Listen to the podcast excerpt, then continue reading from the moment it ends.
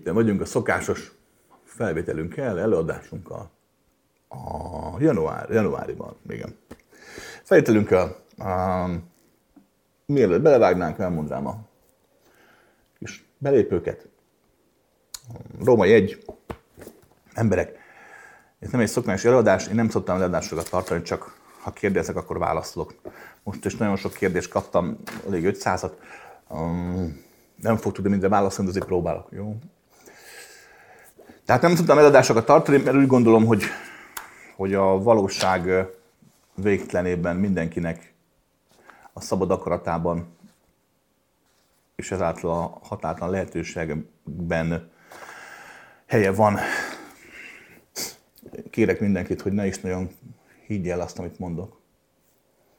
Használd föl, meg ne tagad meg feleslegesen, de ne is kövesd és ne is hidd el. Oké? Okay? Hogy igenis mindenki járja a saját útján, saját lehetőségein. Gondolkodjunk szabadon, növekedjünk szabadon. Rendben van. Persze ez nem azt jelenti, hogy szabályokat ne tartsuk be, mert emberek értettek meg, hogy a szabadság az csak a szabályokon keresztül lehetséges. Római kettő. Hmm.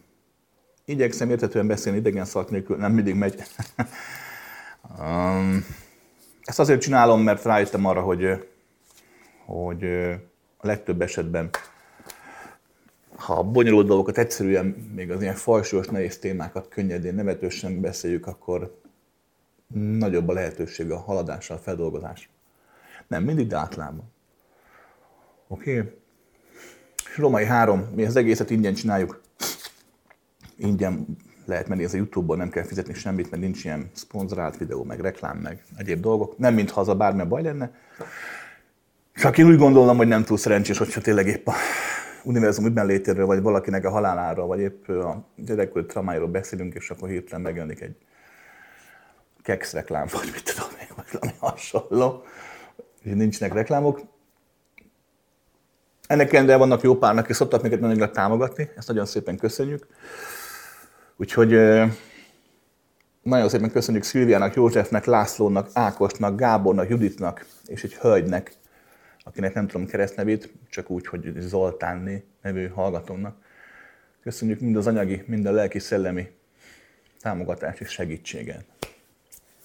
Apróból segítség, sokan kérdeztétek, igen, elkezdtük az ételosztást, 230 vagy 50 adag ételt tudtunk, nem is tudom mennyit szétosztani, úgyhogy folytatni fogjuk egész évben, ha minden jól megy. Következő az talán január 28-án, 9-én lesz, vasárnap a hónap végén, és utána minden hónapban lehet akkor háromszor fogunk ételt osztani egy vasárnap. Itt is szeretném megköszönni azoknak, akik mind anyagilag, mind a munkájukkal támogatták ezt az ételosztás dolgot.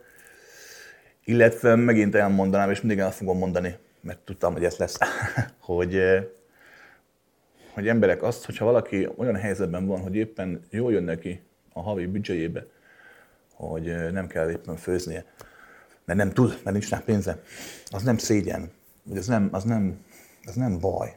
Tehát nem kell szégyelni magadat azért, vagy barátokat, ismerősöknek szólni, nyugodtan lehet. Hogy ők se szégyeljék magukat azért, hogyha épp most ilyen helyzetben vagy. Nincs semmi probléma. Pátran nyugodtan lehet jönni, nagyon jót főztek a konyhán, ilyen tarhonyás, kolbászos cuccot, úgyhogy mindig úgy csináljuk, majd legyen benne hús is. Ugye ez kell, kis akadék. Jó, tényleg nincs ebben semmi rossz, ha valakinek épp most úgy jön jól az életében, olyan helyzet van, hogy most nagyon jól jön neki az, hogy vasárnaponként kap egy meleg tálételt. Rendben? No, belevágunk, oké? Okay? Uh, szia Krisztián! A hálával kapcsolatban szeretnék kérdezni. Amikor valamiért hálát érzek, megjelenik bennem az ellenkezője is. Például hálás vagyok, hogy, hogy van látásom, de megjelenik a vaksághoz kötődő bennem a feszültség is illetve valamilyen szintű félsz, hogyha valamiért hálás vagyok, akkor biztos meg fog romlani, meg fog változni. Hogy lehetne ez a félelem nélkül csak hálát érezni? Nagyon jó a kérdés. Összességében nagyon sehogy. Tehát a világ egyfajta dualitáson, kettőségen keresztül működik. Megnézed, hogy a fényárnyék, fentlent, stb. Minden egyfajta maga létezés is tér, anyag, tehát üresség, teltség. Tehát minden téren azt lehet megfigyelni, hogy, hogy kettősségben létezik a rendszer. Ez azért van, mert ugye értelmezned kell tudni a létezést. A tudatosság egyik lépcsője, a dolgoknak az értelmezése, azaz néven nevezése. Ez azért kell, mert a gondolkodásmód, az emberi gondolkodásmód igényli ezt, hogy valamit néven tudja nevezni, valamit tudj kezelni, tudjál vele mind mentálisan, mind anyagilag valamit kezdeni. Ez az emberi elm is kettősségben tud gondolkodni. Ez akkor is így van, ha nem tud róla. Tehát hiába akarsz te mondjuk csak a felfelére gondolni, azzal kimondott, hogy felfelé, azt csak akkor tudod megtenni, hogyha az elmédnek valamelyik sarkában, a tudatod valamelyik mélységében megjelenik a lefelé fogalma is. Nem megy máshogy. Tehát így működik az emberi gondolkodásmód. Magyarán mindig lesz ilyen, hogyha hálát gondolsz, mert végül is tehát hálát gondolsz, nem is érzel, inkább gondolod. Érzed és gondolod, mert kettőt nehéz szétválasztani, nem is nagyon kell.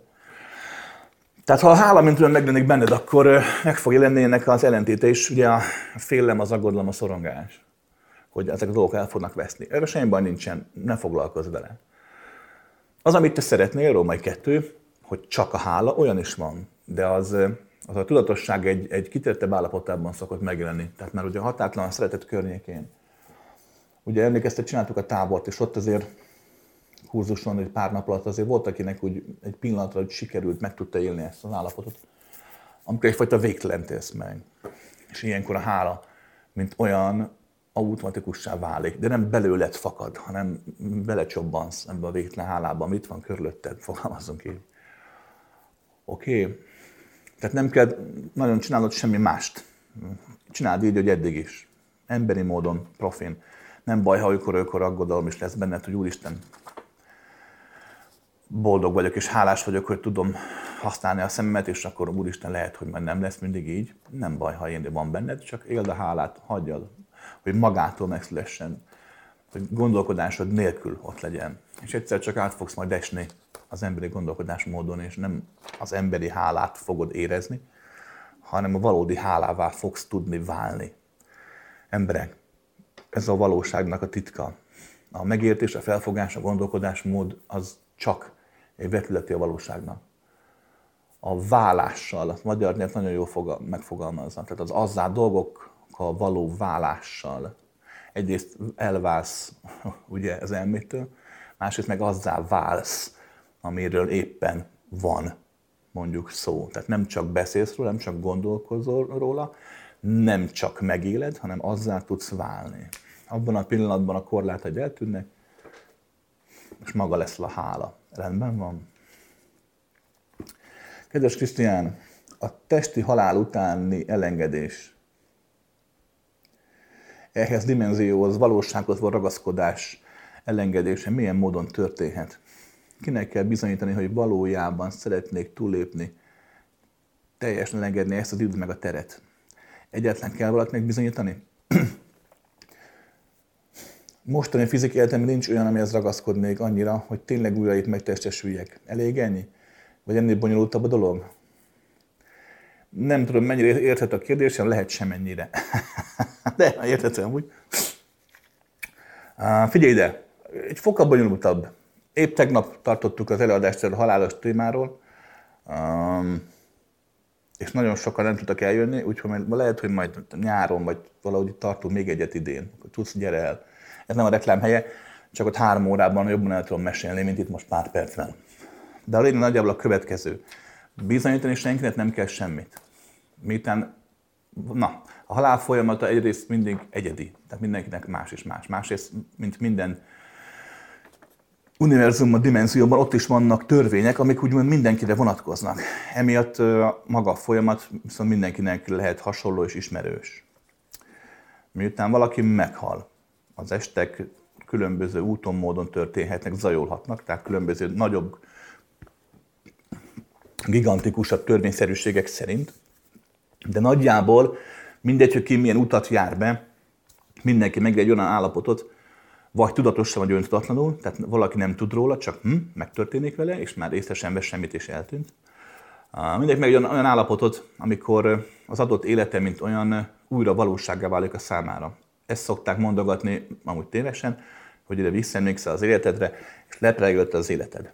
Valaki hogy ezt így éli meg, de, és most csak a saját tapasztalatomtól elmondani, tehát ne vegyétek készpénznek, de úgy vettem észre, hogy ez a fajta lepörög az életem, ez nem így működik, tehát mintha úgy mész vissza a múltba, idézélbe, hogy közben előre haladsz. hát igen, ezt nehéz megmagyarázni. Illetve nem úgy emlékszel rá vissza arra, mi történt, mint most, hogy emlékszem, mi történt mondjuk tegnap, vagy tíz éve, hanem egy más szemszöget kapsz, mintha kívülről látnád magadat, kívülről is.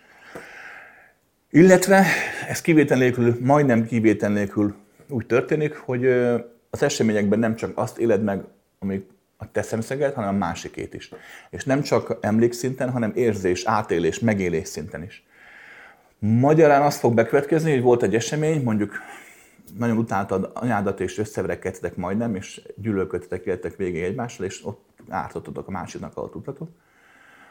Erre most te úgy emlékszel vissza, hogy van némi fájdalom benned, de is igazából te nyertél, anyád meghalt, és megérdemelt, amit kapott a vénasszony.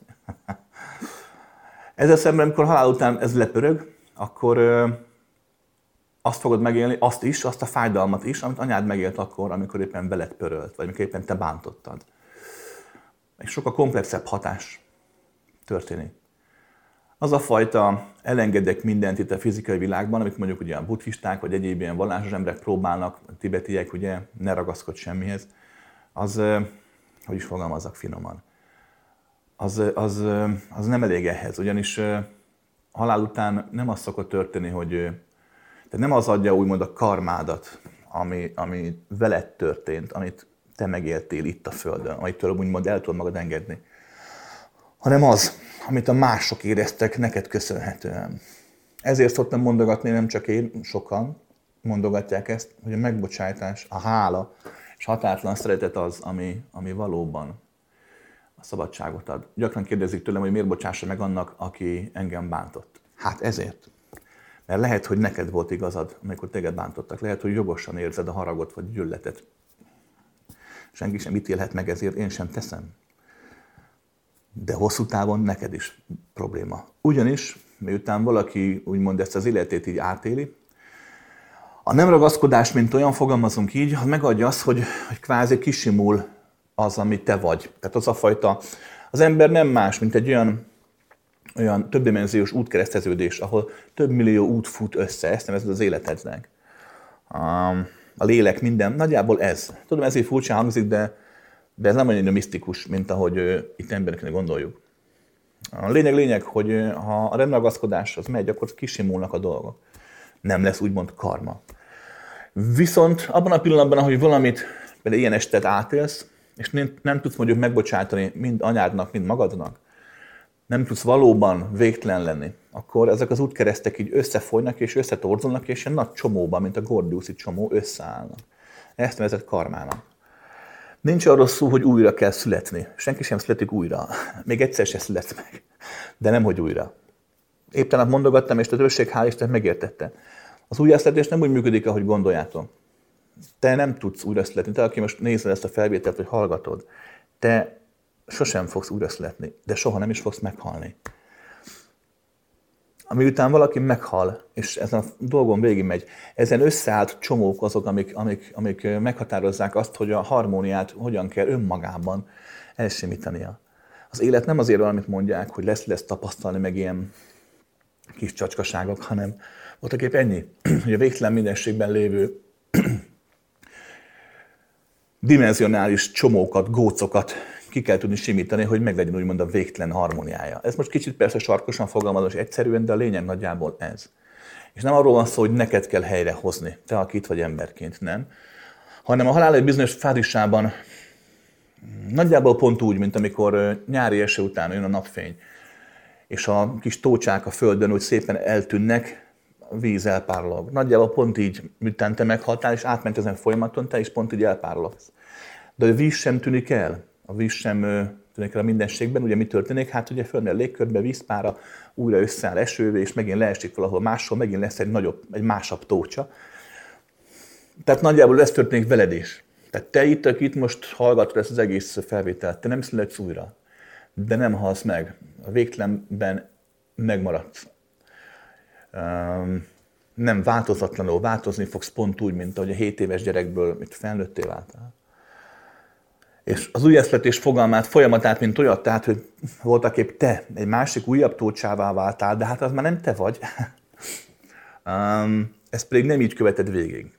Lényeg lényeg, hogy, hogy a, ha valódi, maga vagy az elengedés, maga vagy a megbocsátás, maga vagy a nem ragaszkodás, akkor a tudatosság egy fokán megteheted azt, hogy te nem arra a végtelen csomópontra fókuszálsz, aki újra megtestesít, mondjuk egy újabb tócsaként, hanem más lefordulsz, ahol az anyag mint olyan nem játszik szerepet. Ezt meg lehet tenni. Nem kell hozzá nagy tudás, de kis gyakorlat nem árthat. Oké? Okay? Amúgy a szándék elegendő.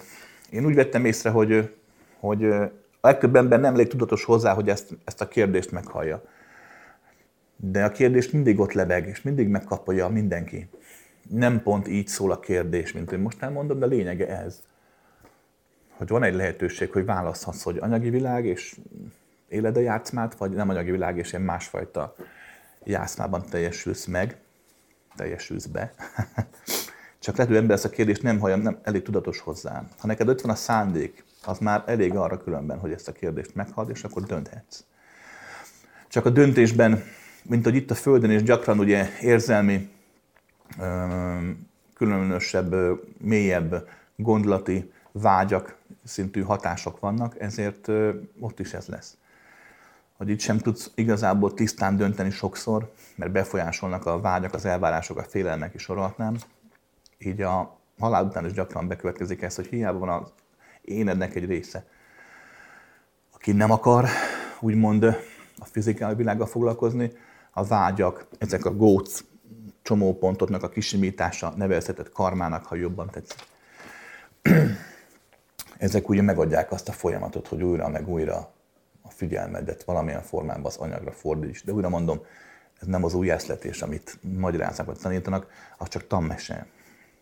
Tök jó, hogy van, tehát abszolút nem szabad lenézni, vagy lebecsülni. De csak egy tanmese. Kedves Krisztián, sok spirituális oldalon olvasom mostanában, hogy a jelenlegi vízöntő korszak emberének a felemelkedése közösségben, csoportokban lehetséges. Hogy otthon olvasgat, meditálva, bizonyos szinten nem tudunk túljutni a megvilágosodás terén. Szerinted is így van ez? Ez mindig is így volt. Ez sosem volt olyan, hogy nincs csak egy út a megvilágosodás, meg egyáltalán ilyen dolgok terén. Nincs arról szó, csak egy vallás, csak egy az igaz Isten, meg ilyen emberi mm, kivetülések. Ez, ez az emberi világában fontos, az emberi ego számára fontos. De valóság végtelen. Hogy, nincs olyan csak egy út van benne, vagy akkor egy út van, maga a végtelen. De a megvilágosodáshoz, a tudáshoz, a valósághoz, Istenhez sorolhatnám, ahhoz végtelen mennyiségű út is tartozik. Tartozhat. De, mint én mondottam, volt előbb, ugye van a kettősség a mindenségben, és nem csak az anyagi univerzumra igaz az a fajta kettősség, hanem a megnyilvánulás kiterjedtebb dimenzióra is. Tehát például a megvilágosodásra is, vagy azra, ami után, a megvilágosodás úgymond után van. Gyakorló buddhisták, most ne esnek le a székről. Pontosan tudom, hogy megvilágosodást egy végtelen örök állapotnak gondoljátok, de az, amit megvilágosodásnak tanítanak, úgymond, hogy hirdetnek vagy neveznek, az csak egy lépése a folyamatnak, egy lépcsőfokat. Tehát mindig is így volt, és így is lesz, hogy vannak dolgok, amiket egyedül lehet megélni. Vannak tudások, mélységek, bölcsességek, változások, lépések, amelyeket egyedül lehet elérni. Vannak pedig, amit közösségben, családban, párkapcsolatban, bármilyen kapcsolódásban lehet elérni. Ez mindig is így volt. Oké, okay. nagyon sokan hiszik azt, hogy a meglátáshoz el kell menni a barlangba, vagy Tibetbe és meditálni. Van, akinek valóban erre van szüksége, de másnak meg nem. Másnak épp arra lenne szüksége mondjuk, hogy a barlangba legyen neki barlang asszony, vagy barlang ember, vagy barlang gyerekek. Oké? Okay. Hát hogy ne? Hogyne, hogyne. Emberek értsétek meg a következőt. Ha valaki azt tanítja, azt magyaráz neked, hogy az ő útja az egyetlen az igaz, ott nagyon nagy baj van, az illető elmebeteg. Vagy csak nagyon korlátolt. A kettő nagyjából ugyanaz. És akkor is nagy baj van, hogyha ez a diktátor te magad vagy. amikor te mondod magadnak, hogy ez az igaz, az egyetlen út, és akkor hajrá, hogy csak úgy lehetek világos, hogyha egymagam vagyok, vagy párkapcsolat élet. Nincs ilyen, oké? Okay? A legrosszabb diktátorok mindig mi vagyunk önmagunk számára. Sziasztok! A kérdésem az lenne, hogy pár vallás szent könyvben miért nőgyűlölő és női nemet lealancsító? Mi volt a kiváltó oka a boszorkányüldözésnek, és milyen okból fejezték be? Egyházi szentnek mondott felszentett emberek hogyan voltak képesek azokra kegyetlen szörnytettekre? Nagyon egyszerű. Ha viszonyunk az időben, és mondjuk nagyjából követjük a történelem az elismert úgymond mainstream történelmnek a folyását, akkor ugye helyel közel a mai kultúrát, a mai civilizációt, a alapjait úgymond, azt ugye a utolsó jégkorszak vízözöntől számítják. Ez nézőpont kérdés, de olyan időszámítás előtt kb. olyan 10, ezer év, 11 ezer év. Úgy gondolják, előtte nem volt semmi, csak ősközösségekben, és ott bandáztak az emberek. Persze ez egy csacskaság, de tehát így is valahogy azért a vízözön környékén utána azért erőteljesen leredukálódott a különböző kultúráknak a nagysága, a száma. Utána ugye mi történt? Hát ugye nagyon, tehát maga az ember, mint olyan a populáció megcsapant. A adott faj, egy emlős fajról beszélünk, egyértelmű, hogy hát a nők a fontosak, a női nem, a nőstény. Miért? Mert hát ugye hát rajtuk múlik a fajnak a túlélése. Ebben a fontosabbak a férfiaknál. Miért mondom ezt? Roppant egyszerű, mert hát a nőben fogam meg az élet. Ugye a nő maga a szent edény, vagy a szent kehely, ugye, amiben az élet, mint olyan erre a világra tud sarjadni, fakadni, meg tud nyilvánulni. Ha van száz nő egy szigeten, és van egy férfi, akkor ha emberünk elég potens, és jól tartják, akkor tíz év alatt akár ezer gyerek is összejöhet, vagy 800. Ezzel szemben, hogyha van egy szigeten száz férfi és egy nő, akkor az a szegény csaj bármennyire is fehérmányos, bármennyire is igyekszik, tíz év alatt a legjobb esetben is tíz gyerkőt fog rohangászni a szigeten. Tehát egyértelmű, hogy a faj szemszögéből a nő fontosabb. Épp ezért matriarhátusok voltak lett a társadalom kultúrában, ha nem is abszolút nőuralom, de, de mindenképp a nők szava törvény volt, ha már egy nő szült. Ez nagyon sok kultúrában, például az arab kultúrákban mai napig így van. Ha egy nő már szült, anyává vált, akkor sokkal nagyobb a tekintélye. Akkor nincs az a fajta mm, elnyomás, úgymond. Nem annyira van, mint egy fiatal lány esetében. Már akkor nem árucikk, úgymond a nő. Magyarán tehát úgy indult a híradó, hogy miután a kultúrák elkezdtek újra fejlődni, újra szárba szökkenni, a női uralom, mint olyan dominánsabb volt. Hát logikus volt. Hát a nőket óvni, védeni kellett, anyává válni, hogy ugye a faj ne halljon ki. Csak hogy néhány ezer év után ez megváltozott, a populáció olyan nagy, annyira nagymértékűen növekedett, hogy már nem volt szükség erre. És az ego, mint olyan, mm, akkor is úgy működött, mint ma is működik. Az ego szereti, hogyha valamit csodálhat, valamit maga fölé emelhet, de még van szereti, hogy ezt leránthatja, és eltaposhatja, és láthatja a valami, valaha volt nagyságnak a pusztulását. Tehát egyértelmű volt, hogy a férfiagó néhány ezer év után már nem bírta úgymond, úgymond az elnyomást, idézőjelbértem, és lerántotta nőt magát, persze, hogy ő uralkodjon, hisz kellett neki a változás képessége. Illetve nem volt már szükség ugye annyira a nőnek a felemelésére. Így indult maga, meg a patriarhátusnak a folyamata kultúránként. Mai napig van különben néhány hely Kínában, egy-egy belső részen, egy-egy ilyen törzsi létezés például. Indonéz szigetvilágban nyitottam ott ahol kis közösségben élnek még az, az emberek helyek közel háborítatlanul, minimális háborgatással, ahol mai napig matriarhátus van, a nők uralkodnak. Nem az uralkodnak, vagy vezetnek. Római kettő. Um, miért volt ez a gyűlölet és lealacsonyítás? Innen fakadt a alapja. Római kettő. Viszont maga a megélés miatt volt ez. Miért, mitől, miről beszélek? Hát ugye egyértelmű, hogy egy átlagos, normális férfi ugye mindenek ellen tud állni, csak a női kísértésnek nem. Magyarán ott voltak a férfiak, átvették az irányítást, ugye, a társadalom felett, lett a patriarhátus, és akkor ugye kimentek, és akkor a lándzsákkal legyűrték a medvét, meg leölték a többi beton erős hímet, ott voltak ugye izmosan tényleg nem csak, hogy egy női testet, a vasat is ketté tudta törni a kezével, és ővé volt a törvény a hatalom, és ennek ellenére minden férfi pontosan tudta, hogy ha egy csinos nő ott van, a megfelelő módon képviseli önmagát, akkor a férfinak esélye sincs. Ugyan nő ugyanúgy, pont ugyanúgy irányít, mint több ezer évvel ezelőtt. Egyszerűen a férfiak figyelmét ugye sima egyszerű antropológiai okokból elfordítja önmagától az élettől a nőnek a megjelenése. Magyarán mind a politikában, mind a társadalom potenciál rétegeiben, mind a spirituális egyházi úton azt történt meg a férfiak, hogy hiába próbálkoznak, a figyelmüket a nő eltereli. Tehát kvázi azért lett nőgyűlölet, mert a legtöbb ilyen típusú férfiegú egyszerűen félt a nők közelségétől. Ez a mai napig így van. Mai napig. Kb. 20 éve ezelőtt láttam ezt Tibetben. Voltam egy helyen, mindegy, hogy hogy kerültem oda, most nem számít. Nem a, turista, nem a turistáknak való ilyen kolostor volt, hanem, hanem egy rendes, tisztességes, valóbi spirituális hely. És ott láttam ilyet tényleg, hogy, hogy egy előttes, mikor éppen meditált, akkor egy nő megfogta véletlen a vállát. Hát a csávó, a srác, hát sikít pattant föl, úgy rohant el. Nem is értem mai napig, mert hát is, az, azóta is fürdik. És próbálja le most megáll az érintést.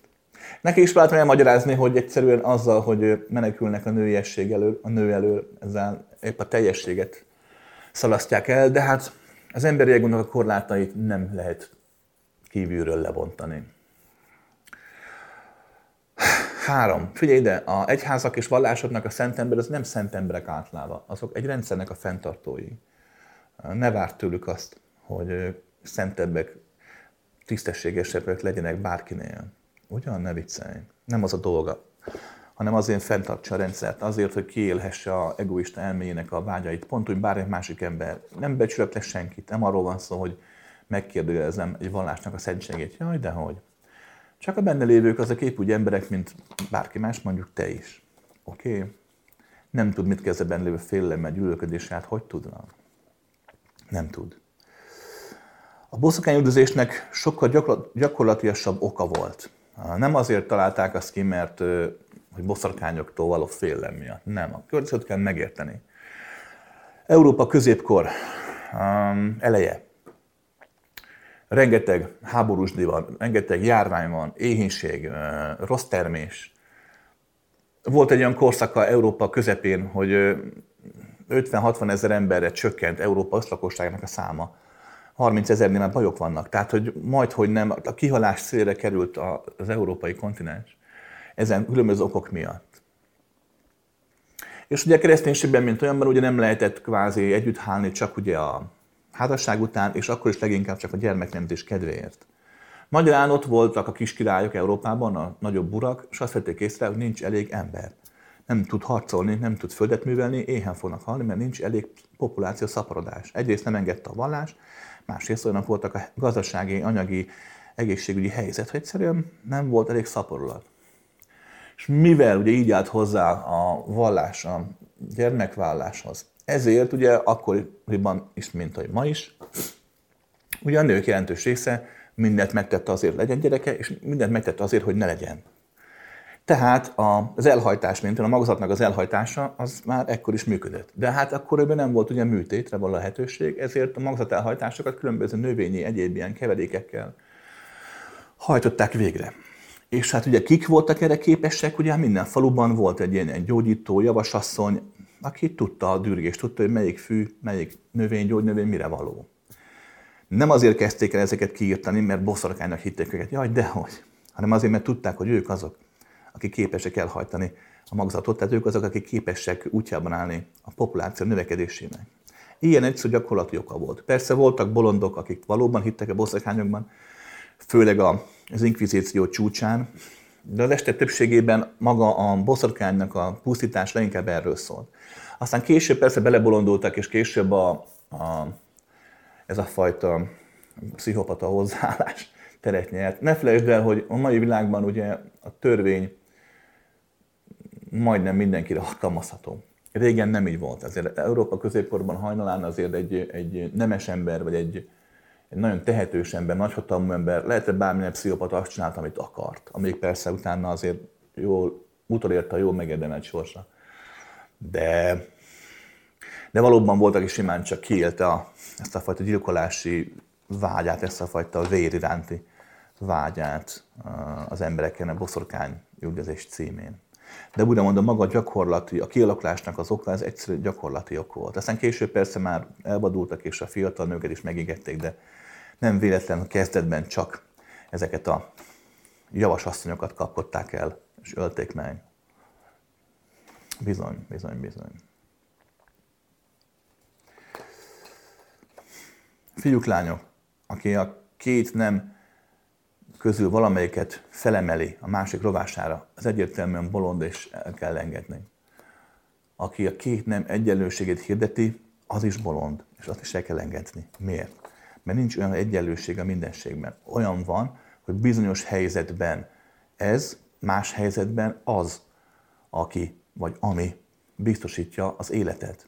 Tehát van olyan szituáció, ahol igenis a nőnek el kell engedni a vezetést, és a férfira kell hallgatni, mert adott helyzetben a férfi jó eséllyel potensebb, döntőképesebb. És van olyan szituáció, van olyan helyzet, ahol a férfinak kell azt mondani, hogy oké, okay, elengedem akkor a kantárt, és hagyom, hogy a nő irányítsa a szekeret, mert abban a helyzetben ő a potensebb, ő az jó esetben, aki biztosítja számunkra túlélést.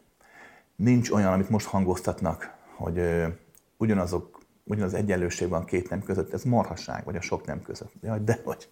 Ez csak egy ilyen, most így akarnak megvezetni. Régen úgy akartak megvezetni, hogy a, beléd nevelték azt a fajta hímsovinizmust, vagy nősovinizmust. Ma meg úgy akarnak megvezetni, hogy jaj, jaj, mindenki egyenlő. Ez ilyen nincs. Nincs egyenlőség a mindenségben, csak helyzetek vannak, csak szemszögek vannak, amelyben valaki egyenlőbb a másiknál, más helyzetben a másik egyenlőbb annál. Ez nem probléma. A gond az, mint a példádból is, meg egyáltalán amikor valamelyik fél, mondjuk a férfiak, a férfi energia, akkor is ott marad vezetni, amikor nem kéne. Nem tudja elengedni a hatalmat a kezéből, az ego rácuppan a hatalomra. Vagy ha nő ott marad, és amikor ő irányít, mert nő éppen jobban irányít, jobban tud vezetni, de már elmúlik a helyzet, már más helyzet van, és nem hajlandó kiadni, ugye, a királynő a kezéből az irányítást. Akkor problémák vannak. Akkor jön a pusztulás, a szemedés és a halál. Kedves Krisztián, három kisfiú anyukája vagyok. A középső gyermekem három hónapja hunyt el hosszantartó betegség után. Négy évig küzdöttünk, végigcsináltuk összes kezelést. Kigult a betegsége. A végén már nem fogadtam el a kórházi kezelést, és csak alternatív kezeléseket alkalmaztam. Nem volt százalékban kimutatható remény. Fél év alatt elment. Azóta magas lelkiismeret. Járok pszichológushoz, nem érzem, hogy segítene. Mi lett volna, mégis elfogadom a kezelést. Ígéretet tettem neki annó nagy fájdalmaknál a transzplant után, hogy nem engedek több kezelést hogy meggyógyul. Semmit sem tudtam betartani neki. Csak hogy nem kezeltettem többet. Tudom és hiszem, hogy jól van, már nincs fájdalma. A kérdés meg tud bocsátani, mit rontottam el? Jól döntöttem?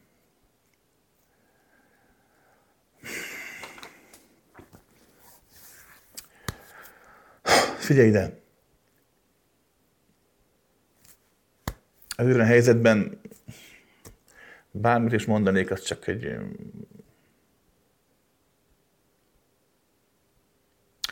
buta okoskodás lenne. Mert az ember elme ezt nem képes elfogadni, megélni, megérteni, kezelni. És mivel neked is van emberi elméd, te is bármit gondolsz, az is egyfajta buta okoskodás. Pont azért, mert nem tudunk mit tenni. Élet és halál fölött az embernek nincs hatalma. Hál' Isten.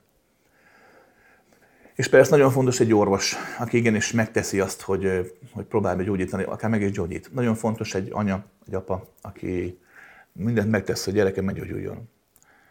De úgy vettem észre, hogy a halál az nem késik, és nem téved.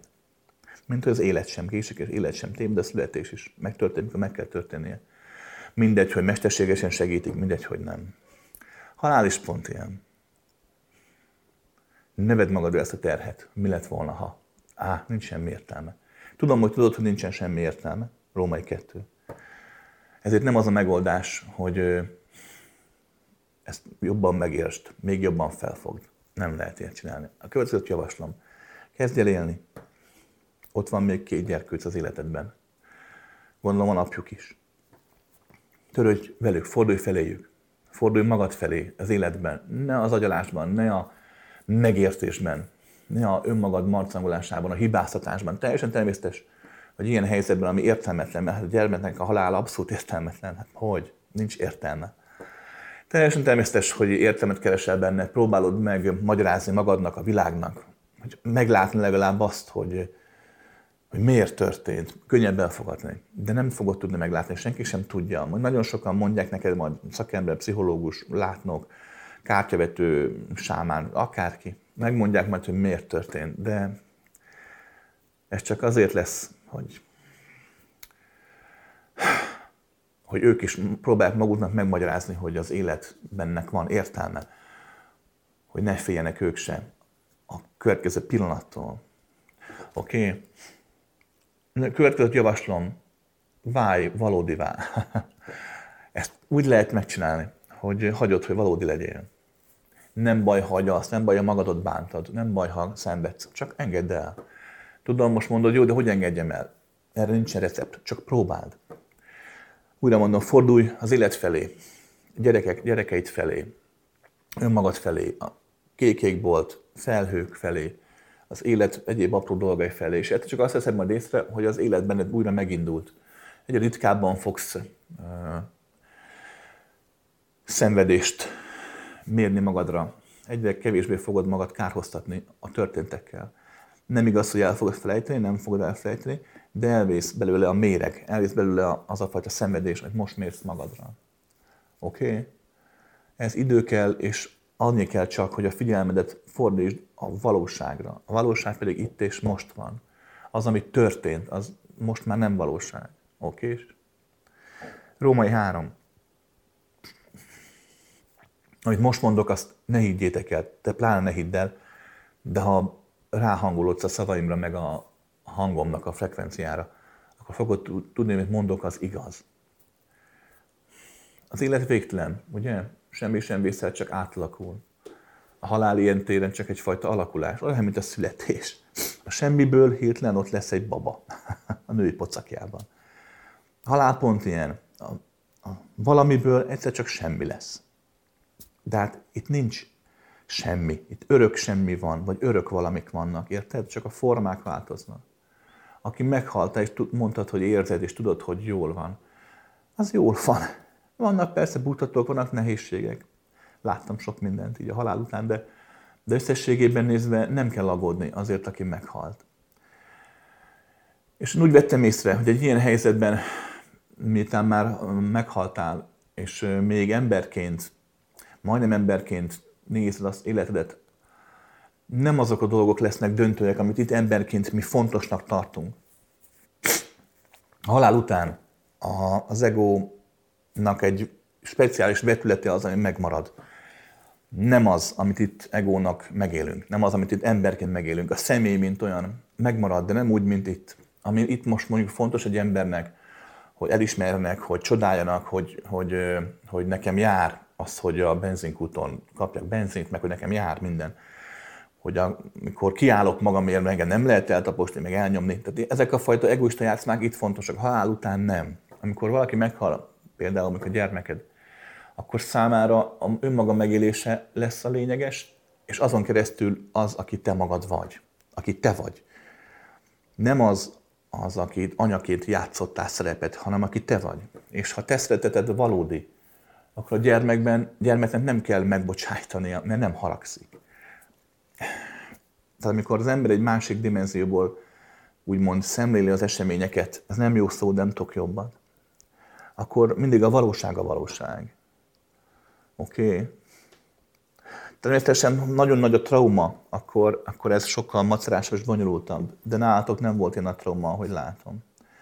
Rendben van. Nyugodtan jársz pszichológushoz, bár nem fog segíteni. Azért jó talán, hogy ki tudod magadból beszélni.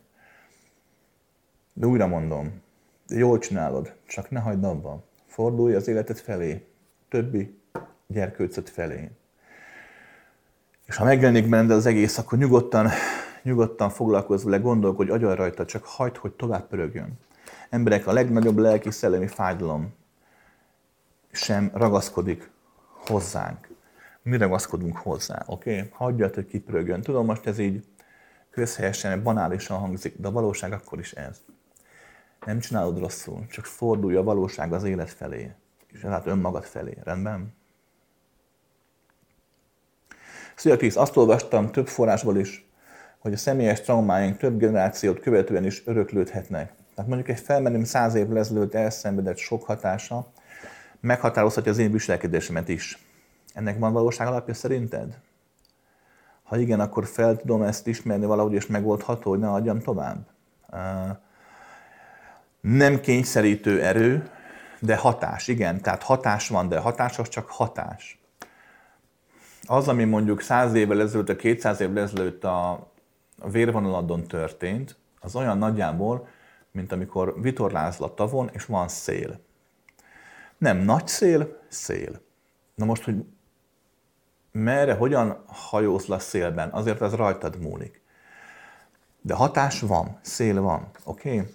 Nem szabad a 200 évvel korábbi uknagymamával történt eseményekre ráfogni mindent. Római 2 tudatosság, mint olyan. Pont azért van az életed itt és most, hogy ezt felismerd. Nem kell feltétlenül tudatosság tenni. Nem kell elmenni különböző tanfolyamokra, ahol a üknagymamának a különböző hatásait vizsgálván próbálnak belőled jobb embert faragni.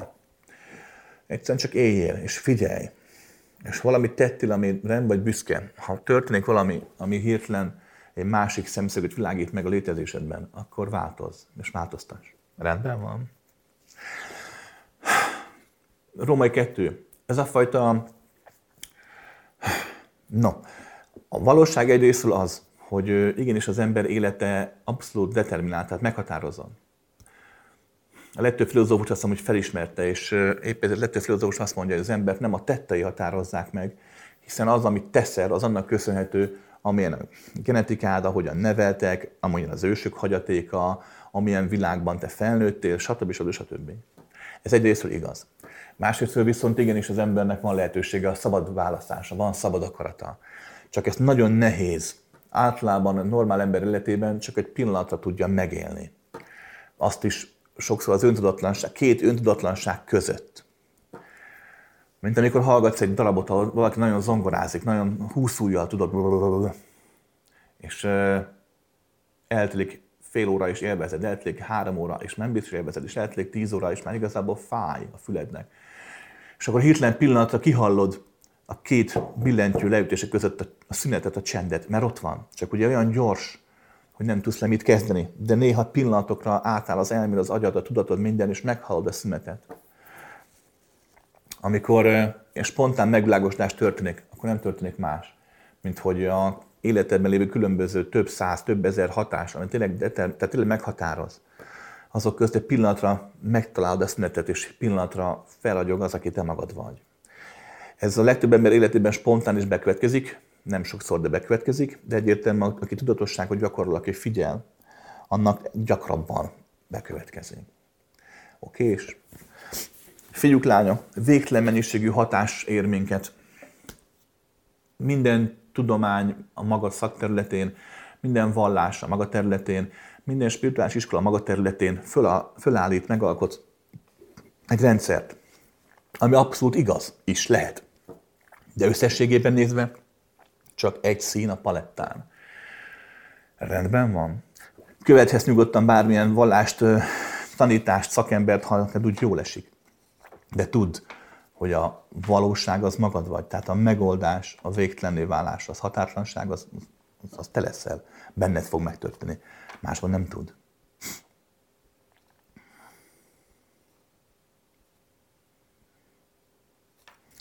Beszéltünk róla.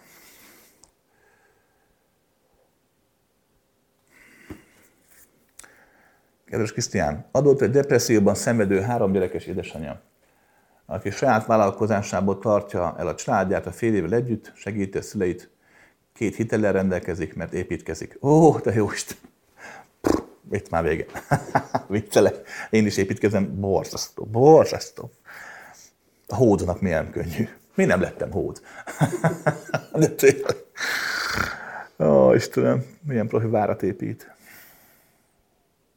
Tenap hallottam egy borzasztó viccet, erre jut eszembe, csak azért mondom, hogy könnyebb, legyünk lazábbak.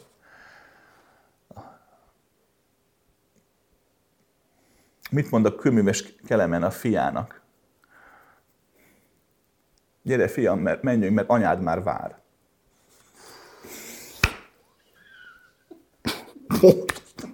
Borzasztó. Nem csak ennyit az építkezés. Anyád már vár. Ja, Istenem. Magyar nő zseniális. Folyamatos és egyre növekvő félelem töltek el mindennapjait attól, hogy mindenét elveszíti. Nem tudja eltartani a családot továbbiakban. A munkát nem adhatja fel, mert ez jelenti a megélhetését a családnak. Pszichológus és járt már, de rettegés nem múlik. Kívülről nézve persze a félelem túlzó és nem teljesen reális. Hogyan tud kimászni ebből a kilátásnál állapotból, ha nem lát fényt az alagút végén? Van erre megoldás a kilépés kivételével? Róma egy, a kilépés nem megoldás. Emberek, mindenki azt hiszi, hogy miután fogtam magam, kiléptem, itt hagytam a fizikai világot, belépek a felhő közé, és abban a pillanatban minden szupcsi, bupcsi, hiper, szuper klassz lesz. Mert megváltozom. Mitől változnak, könyörgöm? Dehogy.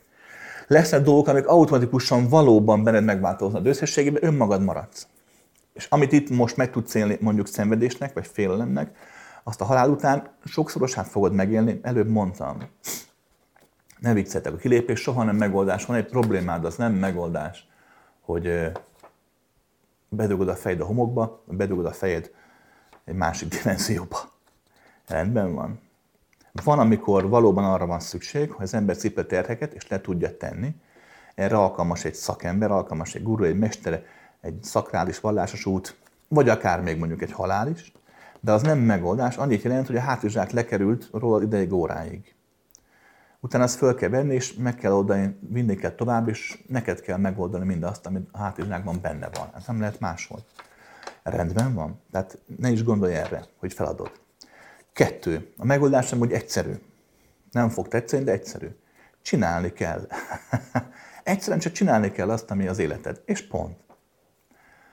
Figyelj arra, ami történik. Mert hát ott a vállalkozás, ott vannak a gyerekek. Azért reggel fölkelsz nekik, nyomod nekik reggel a szendvicset, csinálod. Most az, hogy megvajozom a kérdést, teszem rá felvágottat, abban a helyzetben két dolgot élhetek meg. Az egyik, hogy milyen tök jó, látom a gyerekek eszik a szendót, meg én is ne csipegetem a maradék is szalámit. Vagy a másik, hogy elkezdek azon kattogni, szenvedni, hogy úristen, mi lesz a holnap, nem tudok adni szalámit a gyerekeknek, mert fölmentek az árak. Ez a két lehetőség van. Na most egy intelligens, értelmes embernek a fejében mind a két lehetőség ott megjelenik. Ne várd azt magadtól, hogy csak, tudod, New Age, elbutult mosolyjal, minden szép és jó, na hát hullanak a csillagok, de szép, jó, az nem egy csillagok, hanem bombák, hú, de szép, jaj, de hogy. Ez, egy, ez csak egy emberi torzítás. Mint hogy az sem megoldás, mindig csak azon kattogsz, hogy te jó Isten, lesz-e holnap mit enni. A kettő legyen együtt, mert együtt van. Mert nem mond nekem azt, hogy napi 24 órában 24 órát szenvedsz, mert nem.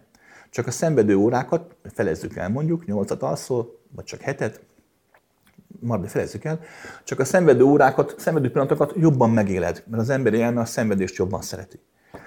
De ott van a pillanat, a teljes pillanat is, amikor azt éled meg, hogy boldogság van, hogy a férjed, oké, nem keres most éppen pénzt, de akkor is ott van, és tud segíteni, csak a jelenlétével, csak ott van, csak figyel, csak gyerekekkel foglalkozik. Megoldás egyszerű. Élni kell. Hát nem tudsz más csinálni. Csak élj. És figyelj arra, amire az életedben figyelni akarsz. Ne azon kattogj, hogy mi lesz holnap. Majd akkor a holnap lesz a most, akkor már most azt megoldjuk a holnapot a mostban. Mindig megoldottad eddig is mindent. Ha te nem az élet mindig úgy dobta, hogy megoldottak a dolgok, nem? Hát akkor és újra mondom, nem baj, ha aggódsz, nem baj, ha kattogsz, csak mindig fordulj vissza a jelen felé. Ne, a legtöbb ember egyfajta tökéletességet vár a saját életében, és ezáltal azt vár el a saját fejében is. Emberek, ami a, fe, a tökéletesség egy csiszolt gyémánt, az csak egy csiszolt gyémánt, az nem az élet. Láttál te már ott van hátul egy növény a vázában, vagy mi az, cserében.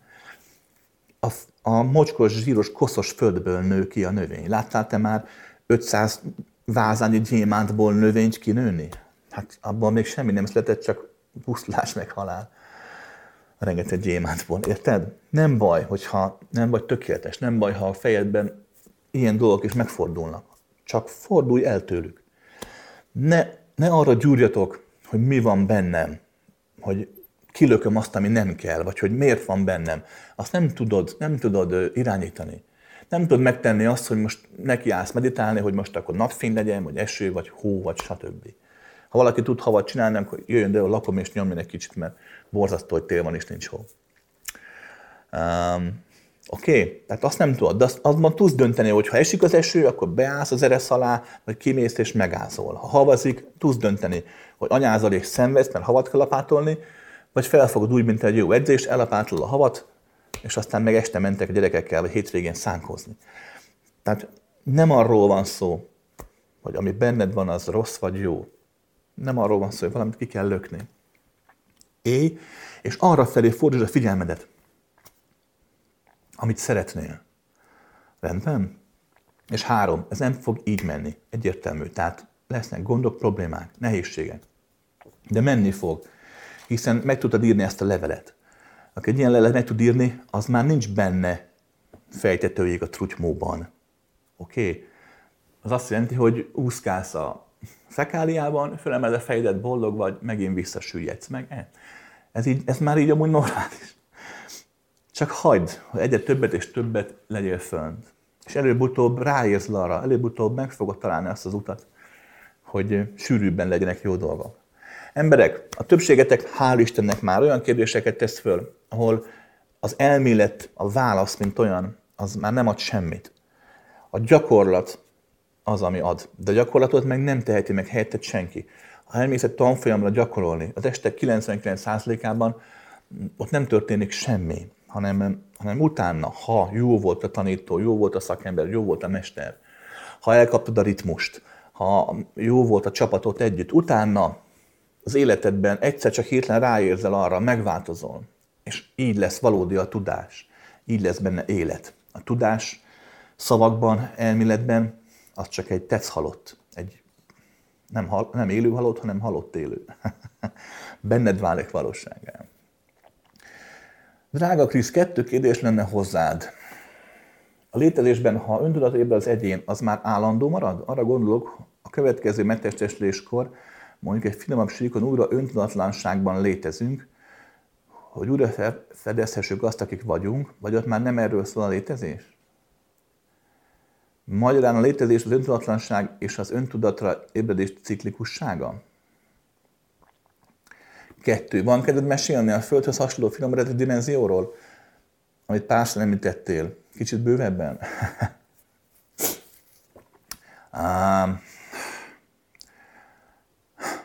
az öntudatra ébredés az egy örök folyamat. Nem állandó, de állandóan örök. Az öntudatra ébredés, annak nincs vége. Nem arról van szó, hogy, hogy valaha nem volt, és majd valaha nem lesz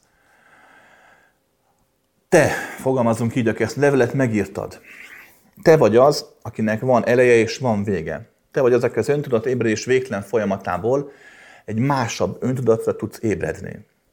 A halál nem azt jelenti, hogy a te öntudatra ébredt önvalód, az megy tovább a mindenségben, mint egy kis gyöngy, vagy kis fénylő kis dimenzionális kis pont, és akkor újabb megtestesülésekkel ezt csiszolgatott, fejlesztett tovább. A valóság nagyjából az, amit előbb is mondtam, hogy miután te meghaltál itt, akkor te, aki vagy, eltűnsz a végtelenben. Gyakran mondom a példát, jó példa. Van a szappan buborék, tudod, amit kifújsz, és lebeg, ott szépen, aztán csak ping, elpukkad. A fújás pillanata az, amikor megszületsz. A buborék az, amikor nősz az életed, ami vagy. A buborék felszínén, ami ott vannak a színek, a formák, ugye látszik, az az életed. Majd mikor meghalsz, puk, a buborék eltűnik. Mi ebben a tanulság, mi a lényeg? A végtelen levegő, határtlan végtelenség alkotja a buborékot. És mikor eltűnik, pak, a test meghal, akkor a buborék, a végtelen levegő visszatér a végtelen, a végtelenbe. Újabb bubi megszületik, akkor ez a buborék újra születik, úgymond, de mégsem. Az, ami egyszer elpukkant, az elpukkant, de nem hal meg. Nem tűnik el. A halál ilyen téren nem végleges. Ezt tudom, hogy ez egy, egy ilyen paradoxon, tehát egy ellentmondások halmaza. Ezért van az, hogy mindenki azt tanítja, vagy úgy próbálja fölfogni a valóságot, ahogy szokták, hogy megszületik a lélek, belemegy testbe, bla bla bla. És ez egy nem egy rossz tanmese, mert tök jó, hogy létezik, de a valóság egy fokkal, egy pötit összetettebb. Okay?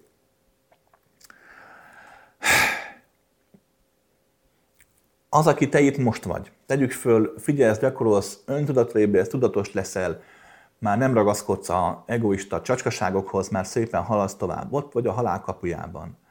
Meghaltál. Ha a figyelmed elég erőteljes, ha akarod, akkor azt, aki te itt vagy, valamilyen szinten össze tudod tartani.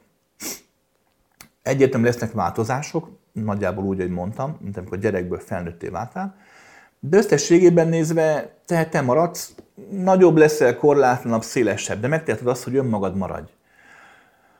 Ha a tudatosságod tényleg, tényleg elég valódi, és tényleg valódi vagy, akkor úgy fordulhatsz el az anyagi dimenzióktól, hogy az öntudatod mint olyan megmarad, de előbb vagy utóbb, néhány dimenzió arrébb, olyan nagyságúra fogsz növekedni majd folyamatában, hogy, hogy nem fogsz ráismerni a mostani önmagadra, azzal az önmagaddal. Hát változó, fejlőd, azért most a felnőtt éned azért sokkal-sokkal másabb, mint mondjuk a négy éves, vagy az öt éves. Rendben van. Az öntudatlanság nem vészel. A te a figyelmed az, ami, ami múlhat.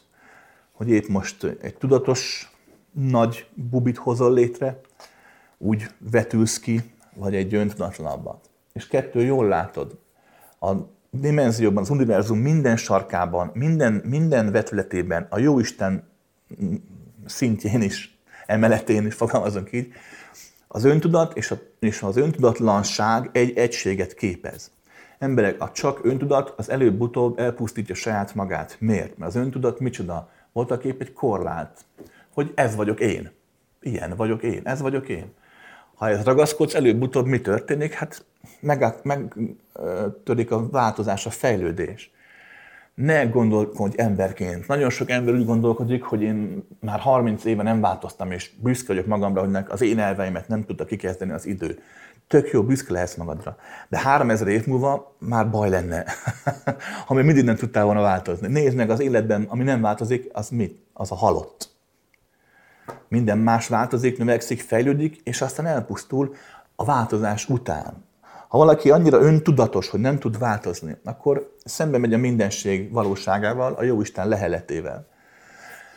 És ez minden, minden szinten igaz. A valóság minden vetületén igaz. Hogy igenis az öntudat nagyon fontos, a tudatosság nagyon fontos, de szükség van az öntudatlan befogadó pillanatokra is, amikor a korlátaid eltűnnek, majd összeállnak egy nagyobb állapotban, egy fejlettebb állapotban.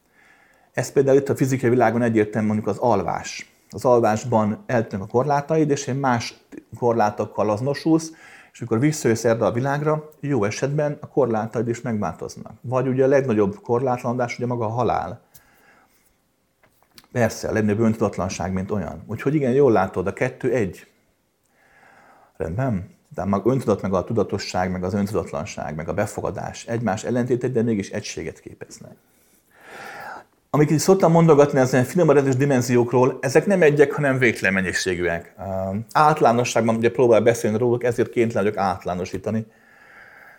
Hmm. Nehéz elmagyarázni, mert ugye mi maga a dimenzió? Hát ugye egyfajta kiterjedés. Mégis igen, ez jó. Kiterjedés, ez a jó szó rá. Jobb, mint a dimenzió. Ugye kiterjed maga a létezés, mint olyan minden irányban, miközben már kiterjedt tehát a dimenzió az nem úgy születik, hogy valami nincs, aztán majd lesz, hanem mindig is van. A kiterjedés az, ami a végtelenből határokat szab neki. A kiterjedés, mint olyan, nem más, mint az élők tudatossággal élőknek a tudatossága. Ők alkotják a kiterjedésnek a korlátait, a lényegét, a folyamatát. Végtelen van ebből, tehát szokták mondogatni, hogy 14 dimenzió van, meg húrelmélet, meg plusz még 19, meg ilyenek, ez nem igaz végtelen mennyiségű van. Végtelen. A kiterjedés ilyen téren korlátlan. De hogyha bizonyos távolságból tudjuk nézni ezt a végtelen univerzumot, mert lehet amúgy, akkor, akkor azért persze megállapíthatók bizonyos dimenzionális együtthatók, ahol nagyon sok végtelen dimenzió hasonló szinten rezegvén alkot egyfajta családot, vagy egyfajta köztes nagy teret. Az egyik ilyen szoktam beszélni, az hasonló a fizikai dimenzióhoz, fizikai világhoz, vannak fizikai formái is. Több dimenzióból áll, tehát több ilyen világ van, nem csak egy, de jellegét tekintve hasonló, csak nem ennyire korlátolt. Az, az, az anyag ott nem ennyire darabos, lágyabb, lágyabb. Az ego máshogy áll hozzá az élethez. Ami hasonló dimenzió az anyagi világunknál, ott, ott, ott, ott is ketté válnak az utak, a lehetőségek. Van olyan dimenzió, ahol az ego lágyabb, mint itt, tehát maga az élet teljesebb, korlátlanabb, szeretettel telibb. Az egyének együtt lesznek, együtt dolgoznak, nincs olyan széthúzás, mint itt a Földön. Nézd meg, ugye van űrprogramja az USA-nak, van az oroszoknak, van a kínaiaknak, van a japánoknak, van a törököknek, ausztráloknak, angoloknak, Európának. Mi lenne, hogyha ezek összefordulnának, gondolj bele, és nem azt néznék, hogy ki ér előbb a holdra, hát te jó Isten, hát már a Alpha Centaurin héderelnénk nyáron. ha az egész Föld minden tudása, minden okossága, minden intelligenciája képes ne egy célért dolgozni, ami nem az a cél lenne, ami most, hogy kizsákmányoljuk, meg kiraboljunk mindenkit, meg uralkodjunk mindenkin, hanem amikor a felfedezés lenne ez a cél. Hát tíz éven belül, nem a Marson, mondom, hát a Pluton táncolnánk. Ott mondjuk hideg van, van az én bolygóm. Mert szegényt már lefokozták. Szegény Plutó mit vétett, hogy le lett fokozva. Már nem bolygó, csak kis bolygó. Um, úgyhogy Úgyhogy hogy ne? De van olyan dimenzió, tehát ebben a dimenziós frekvenciában van olyan, van olyan dimenzió is, ahol a földi életnél sokkal szigorúbb az ego, sokkal kegyetlenebb, és sokkal tudatosabb is, mert a, tudom, nehéz ezt megérteni, mert az ember úgy gondolja, hogy a tudatosság, mint olyan, a fejlődés, mint olyan, az mindig a jósággal, a szeretettel egy, egy de ez nem mindig van így. Van, amikor a tudatosság, mint olyan, igenis egyfajta önzőségben, egyfajta nagyon merev korlátoltságban nyilvánul meg, egyfajta pusztító korlátoltságban. Ilyen is van, ilyen helyet is láttam, ahol, ahol az a szó, hogy kegyelem, az nem létezik, ez a fogalom, hogy kegyelem. Tehát olyan, nem, nem tudják mi az, mintha azt mondanám itt nektek a földön, hogy bumbalulba. Nem érted, hogy mi az a bumbalumba. Azt nem értik azt, hogy mi az a kegyelem. Szóval, úgyhogy vannak ilyen helyek, igen, ez nem túl, nem egy klassz hely.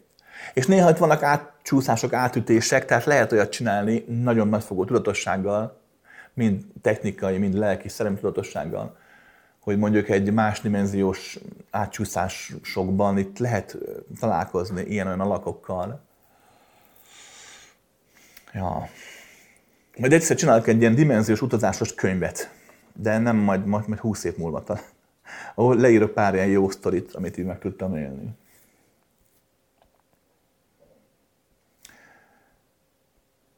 Szia Krisz, rengeteg kérdés lenne, de most konkrétan a jó és a rosszról szeretnék kérdezni. Mostában sokat hallottam rossz energiákról, a sötét erőről. Van tanító, aki így nevezi. Konkrétan olyan entitások, démoni erők támadása van túlsúlyban, amik félelemben tartanak embereket, főleg amíg látó gyerekeket. Konkrétan tudok estekről, ahol a gyerek védelmet kérte a szülőktől, vagy nagyszülőktől, és elmondják, hogy mit látnak. Ezzel kapcsolatban szeretnék tájékoztást kapni, hogy ez hogyan működik a fizikai és szellemi síkon. Én csak azt tudom elmondani, amit én tapasztaltam ebből az egészből, oké? Okay? Az univerzum egy nagyon sok szintből álló nagy játszótér. Végtelen játszóterek halmaza. Végtelen dimenziók, végtelen kitérések halmaza. Ezek nagyjából úgy különnek el egymástól, hogy az adott törvények különbözték meg őket egymástól. Víz olaja nem keveredik. Tehát bizonyos dimenziókban ilyen történetek vannak, bizonyos dimenziókban más történetek vannak, ezért ők nem keverednek.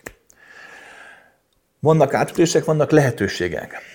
Minél inkább szűkebb szemmel nézed a dolgokat, és itt a fizikai világban a legnagyobb látónak is nagyon szűk a szeme, minél szűkebb szemmel nézed a dolgokat, nem lebecsülésként mondom, mert szimpla tény, annál inkább fogsz látni olyan hatásokat, amit te itt most leírtál. Mert valóban, hát játszótéren mennek a csatározások, hát játszanak persze, hát hol az egyik, hol a másik, fociznak, bugyócskáznak,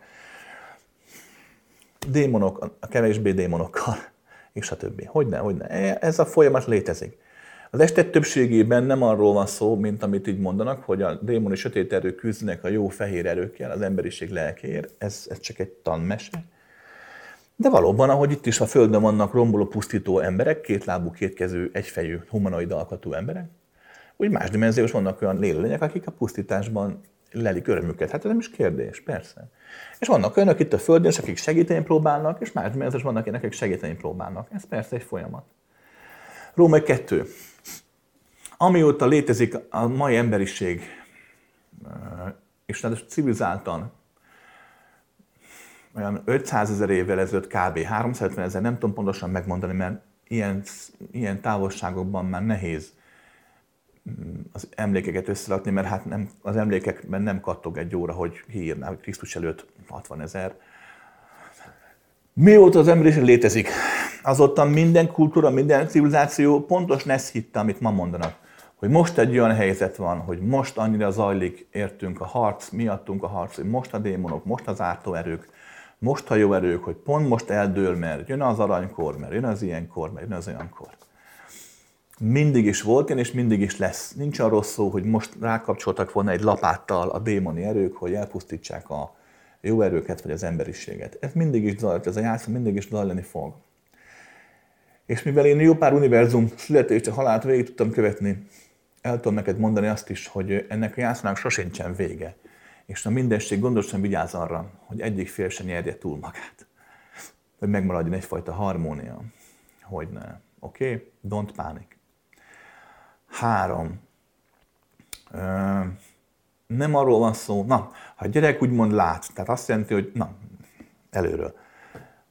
Szokták mondogatni, hogy minden csecsemő látszok. Ez nem igaz ebben a formában, de tény és való, hogy, hogy minden csecsemőnek megvan a agyfajta tudatossági állapota arra, hogy máshogyan is érzékeljen. Ha nem az, a gyerekek nem félnek a haláltól. Két-három éves gyerek nem szokott félni a haláltól, se tudja mi az. Mert az ő érzékelésében ez nem létezik, az, hogy nincs valami. Valóban, hogyha valaki, én is, amikor voltam egy-két-három hónapos, a legtöbb emlékem ebben az állapotból olyan, hogy kívülről is látom magamat. Ez a gyerekeknél szinte adott. A legtöbb esetben, normál esetben és általában szerencsés is, hogy így zajlik, két-három éves kor körül ez a fajta látásmód megszűnik, a gyerek, mint olyan, a tudat figyelme, mint olyan elfogadja ezt az egyetlen nézőpontot, a gyerek figyelme úgymond a testére kezd korlátozódni, és a fizikai érzékszervek adta a frekvenciákra hangolódik rá, majd, hogy nem teljes mértékben. És nagyjából kamasz korára a ráhangolás teljes mértékű lesz. Egy kamasz már azáltal, hogy a hormonok megindulnak, azáltal, hogy elkezd nem is dolgozni, azáltal a kamasz már abszolút elfordul minden más dimenziós frekvenciától, csak az anyagra fókuszál. Ez amúgy így valahol normális. A látó gyerek, mint olyan, annál ez nem így történik, az valamiért már 5-6-8-10 éves koráig is akár képes felfogni egyéb frekvenciákat. Ez nem bonyolult, nem nehéz. Neked felnőtt emberként nehéz elfogadni, felfogni, de, de most kinézek az ablakon, az emberi színeken, formákon túl közel végtelen mennyiségű fény, forma, frekvencia, idő és tér zizegott kint, pontosabban itt bent. Pontosabban kint is, meg bent is. Nem arról szokott szó lenni, hogy egy kint lebegő gonosz entitás hirtelen megérzi a gyermek tekintetnek a súlyát, vagy érzi, hogy én nézem rám, és akkor berepül az ablakon dimenziók között és neki áll velem birkozni. Inkább az szokott történni, hogy a gyermek egyszerűen megijed. Mert, mert a gyerek amúgy is ugye néz meg, hát ha csak egy normál gyerekről beszélsz, erősebben ránéz, erősebben hozzászólsz, hogy egyből bemegy az anya háta mögé. Hogy az anya aurája, az anya energiái, mint pajsként szolgálnak és felfogják a ránehezedő nyomást. És gondolj bele, hogy egy gyermek ilyen nyomást csak azzal kap, szor tíz, meg szor százzal, hogy olyan dimenziókat is lát, ahol nincs ott az anyja háta möge, nem tud védekezni. Tehát nem arról van szó, hogy szándékosan támadják a gonoszok általában, inkább arról van szó, hogy a maga tény, hogy olyan dolgokat lát, hogy nem tud megérteni, nem tud le mit kezdeni. Érzelmileg, érzelmileg ott vannak benne a a dimenziók, csomópontok, ez az, ami, ami miatt védelmet szeretne. Ja. Emberek, először vettem észre, az univerzum, hát végtelen. Ez a legtöbb szentember, mágus, tanító úgy gondolja. Majd közben pillanatban elkezdenek magyarázni angyalok és démonok csatájáról. Ez már csak az egójuk. Ez már csak az egójuk. Hisz van, végtelen, akkor végtelen, akkor végtelen oldal csatázhat végtelen időben, és teljesen feleslegesen. Mert voltak épp egyik sem nyerhet, és voltak épp mindegyik csak nyerhet, vagy csak veszíthet. Gondold végig ezt a dolgot. Ha valaki egy ilyen démoni, angyali csatát valódinak él meg, az csak azért lehetséges, mert a látásmódja, a felfogás nézőpontja annyira szűk, hogy valóságnak csak ezt a frekvenciát látja. Oké? Okay? Tudom, hogy ezt, ebben nőttél föl, ezt sugalják a könyvek, a filmek, a szent tanítások, a nem szent tanítások, hogy a túlvilágon pont olyan csata zajlik, mint itt. De ez ilyen szinten nem igaz. Másrészt, ha igaz is, mert van valóban ilyen vetület is, az a végtelennek csak egyetlen egy szeletkéje. Nincs arról szó, hogy a túlvilág ilyen vagy olyan. Oké, okay, megélheted ilyennek is, meg olyannak is. Ez már így jobban fedi a valóságot. Rendben. Lehet úgy élni, hogy munkádban, családban, művészetekben is szabadságot éled, és az anyagi bőség is az életed része. Lehet, csak nagyon nehéz. Amit emberként szabadságnak gondolsz, úgy nem nagyon lehet. Az emberi elme szabadság, ugye mi? Azt csinálom, amit én akarok. De ez nem szabadság amúgy. Ez csak egy, hogy is fogalmazok finoman. Ez csak a végtelen kakofóniája, tehát végtelen összevisszaságával való egyéválás. Az egoiz, egoizmusnak a csúcsa. A valódi szabadság szabályt nélkül nem lehetséges. Mindaddig, amíg nem te vagy az a teremtő, aki a szabályokat hozza. De akkor is hozol szabályokat, akkor is a szabadságod, mint ön oda a szabályokon keresztül nyilvánul meg. Tehát ha itt emberként akar szabad lenni, azt sem én akarok, akkor amit leírtál, az nem fog sikerülni, valószínűleg elkallódsz, és vagy egy ilyen abszolút ilyen rendszerellenes, ilyen hobó, tehát hogy ilyen homeless válik belőled, vagy olyan exaltált művész, aki ugye fölhánya a vászonra három-négy piros, zöld, meg kék pöttyöt, és akkor van egy menedzser, aki meglátja benne a lehetőséget, és el tudja adni mindezt 5 millió dollárért. És ezáltal lesz mondjuk pénzed is, de de máshogy ez máshogy nem működhet. Római kettő, hát ott a család, meg ott a munka, meg ott a pénz. Hát ezek, ezek, nem, ezek nem úgy szabadok, ahogy az emberi elme a szabadságot gondolja. Hát ezek a szabályokon belül lévő szabad állapotokról szólnak. Hát a családban hogy lenne szabály? Hát nem lehet, nem lehet a, a családot szabályok nélkül nevelni, vagy egy munkát, vagy a pénz. Hát a pénz is egy korlátolt rendszer, aminek ki kell ismerni a szabályait. Három ha valaki teremt, már pedig minden ember azért mondja, hogy teremtsen, akkor nincs olyan, hogy a teremtés mindig kellemes. Ja, hogy lenne ilyen? Dehogy. Nincs olyan, mindig akkor kell teremteni, amikor én akarok. Jaj, dehogy, hogy? Igen, és néha föl kell kelni, akkor is, mikor nem akarsz. Néha meg kell indulni, mikor nem akarsz. Hát hogy a fenében el? Nincs arról szó, hogy mindig azt sem, én akarok. Jaj, dehogy. Oké, és Római sok. Következőt javaslom. Értelmezd át a szabadságra alkotott fogalmadat. Vedd észre magadat a végtelen törvényszerűségeik között. Nézd meg, hogy hogyan tud nyújtogatni neki csápjaidat erre és arra és amarra is. Tanuld meg azt, hogy mi az a befektetett, legkisebb olyan befektetett energia, munka, korlátozás, amely a céljait felé segít, amely halad, amelynek köszönhetően haladhat a céljait felé. Oké? Okay? Ez egy lehetőség. Római sok fogod magad, és elengedsz mindent, amely fejedben van, és megnézed, hogy kinek sikerült az, amit te itt leírsz. Valószínűleg senkinek sem. De, de nézd meg, hogy ki az, aki legközebb áll hozzá, és tanulj tőle, kövesd az útját.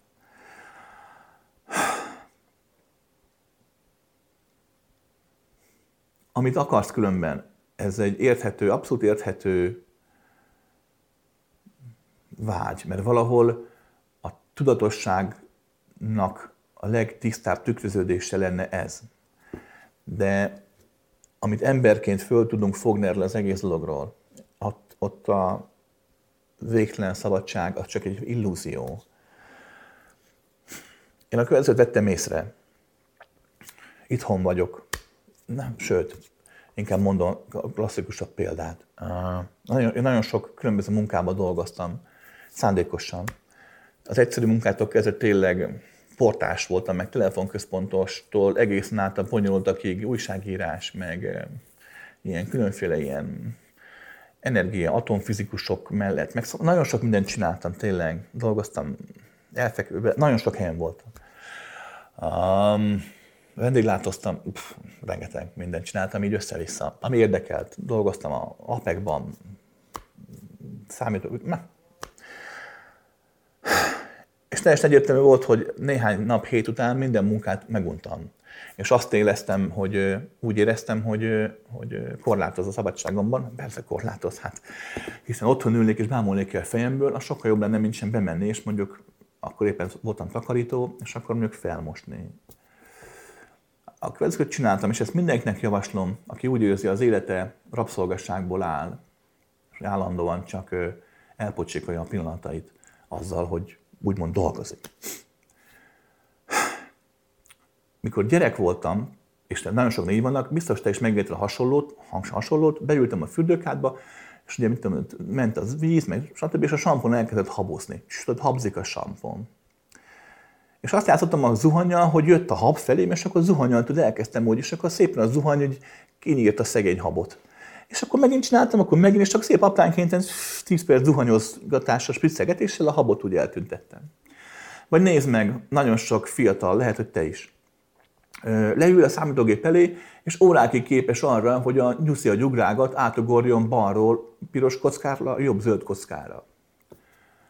Tehát maga az ember, mint olyan elképesztő módon képes ütemes robotmunkát végezni azért, mert valahol kikapcsolja az agyát. Tehát van egy olyan munkád, amit utálsz. Nem vagy benne szabad. Én mondjuk a felmosással ilyen voltam. Fogtam, bementem, és elkezdtem érezni azt, hogy húzogatom a kőből a felmosót, hogy a világosabb koszos kőből sötétebb sávú kövek lesznek. Mint amikor a gyerekkoromban spricceltem a habot. Vagy mint amikor te átugrasz a nyugszival a pályán, a számlőgebes játékban. Húzogattam, és egyszerűen örömet adott, hogy egyre több és több és több kő lett tiszta. És így mentem szépen. Tibetben ennél tökéletesebb meditáció nincs.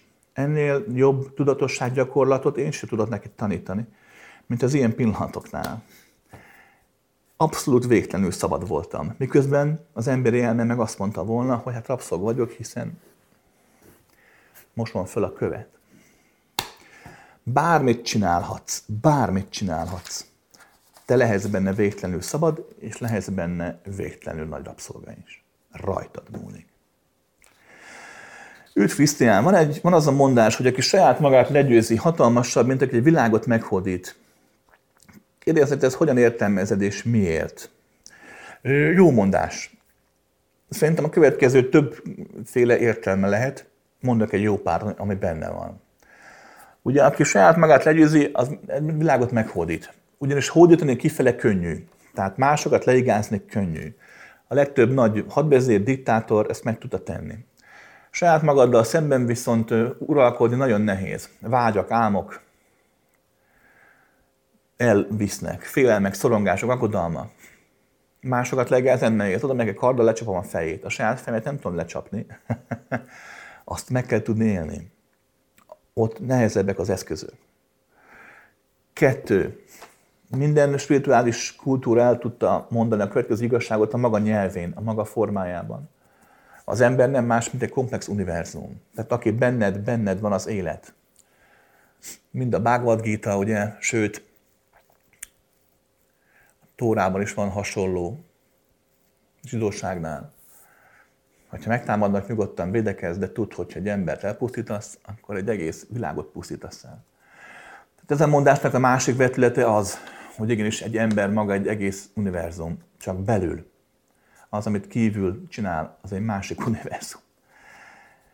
És azáltal, hogy leigázod a külső univerzumot, nem történik más, mint hogy a magad belső univerzumát elsorvasztod. Mert nem arra figyelsz, nem azt éled meg. Ugyanis sokkal könnyebb egy külső univerzumban vigéckedni, mint sem egy a belső univerzumban rendet tenni.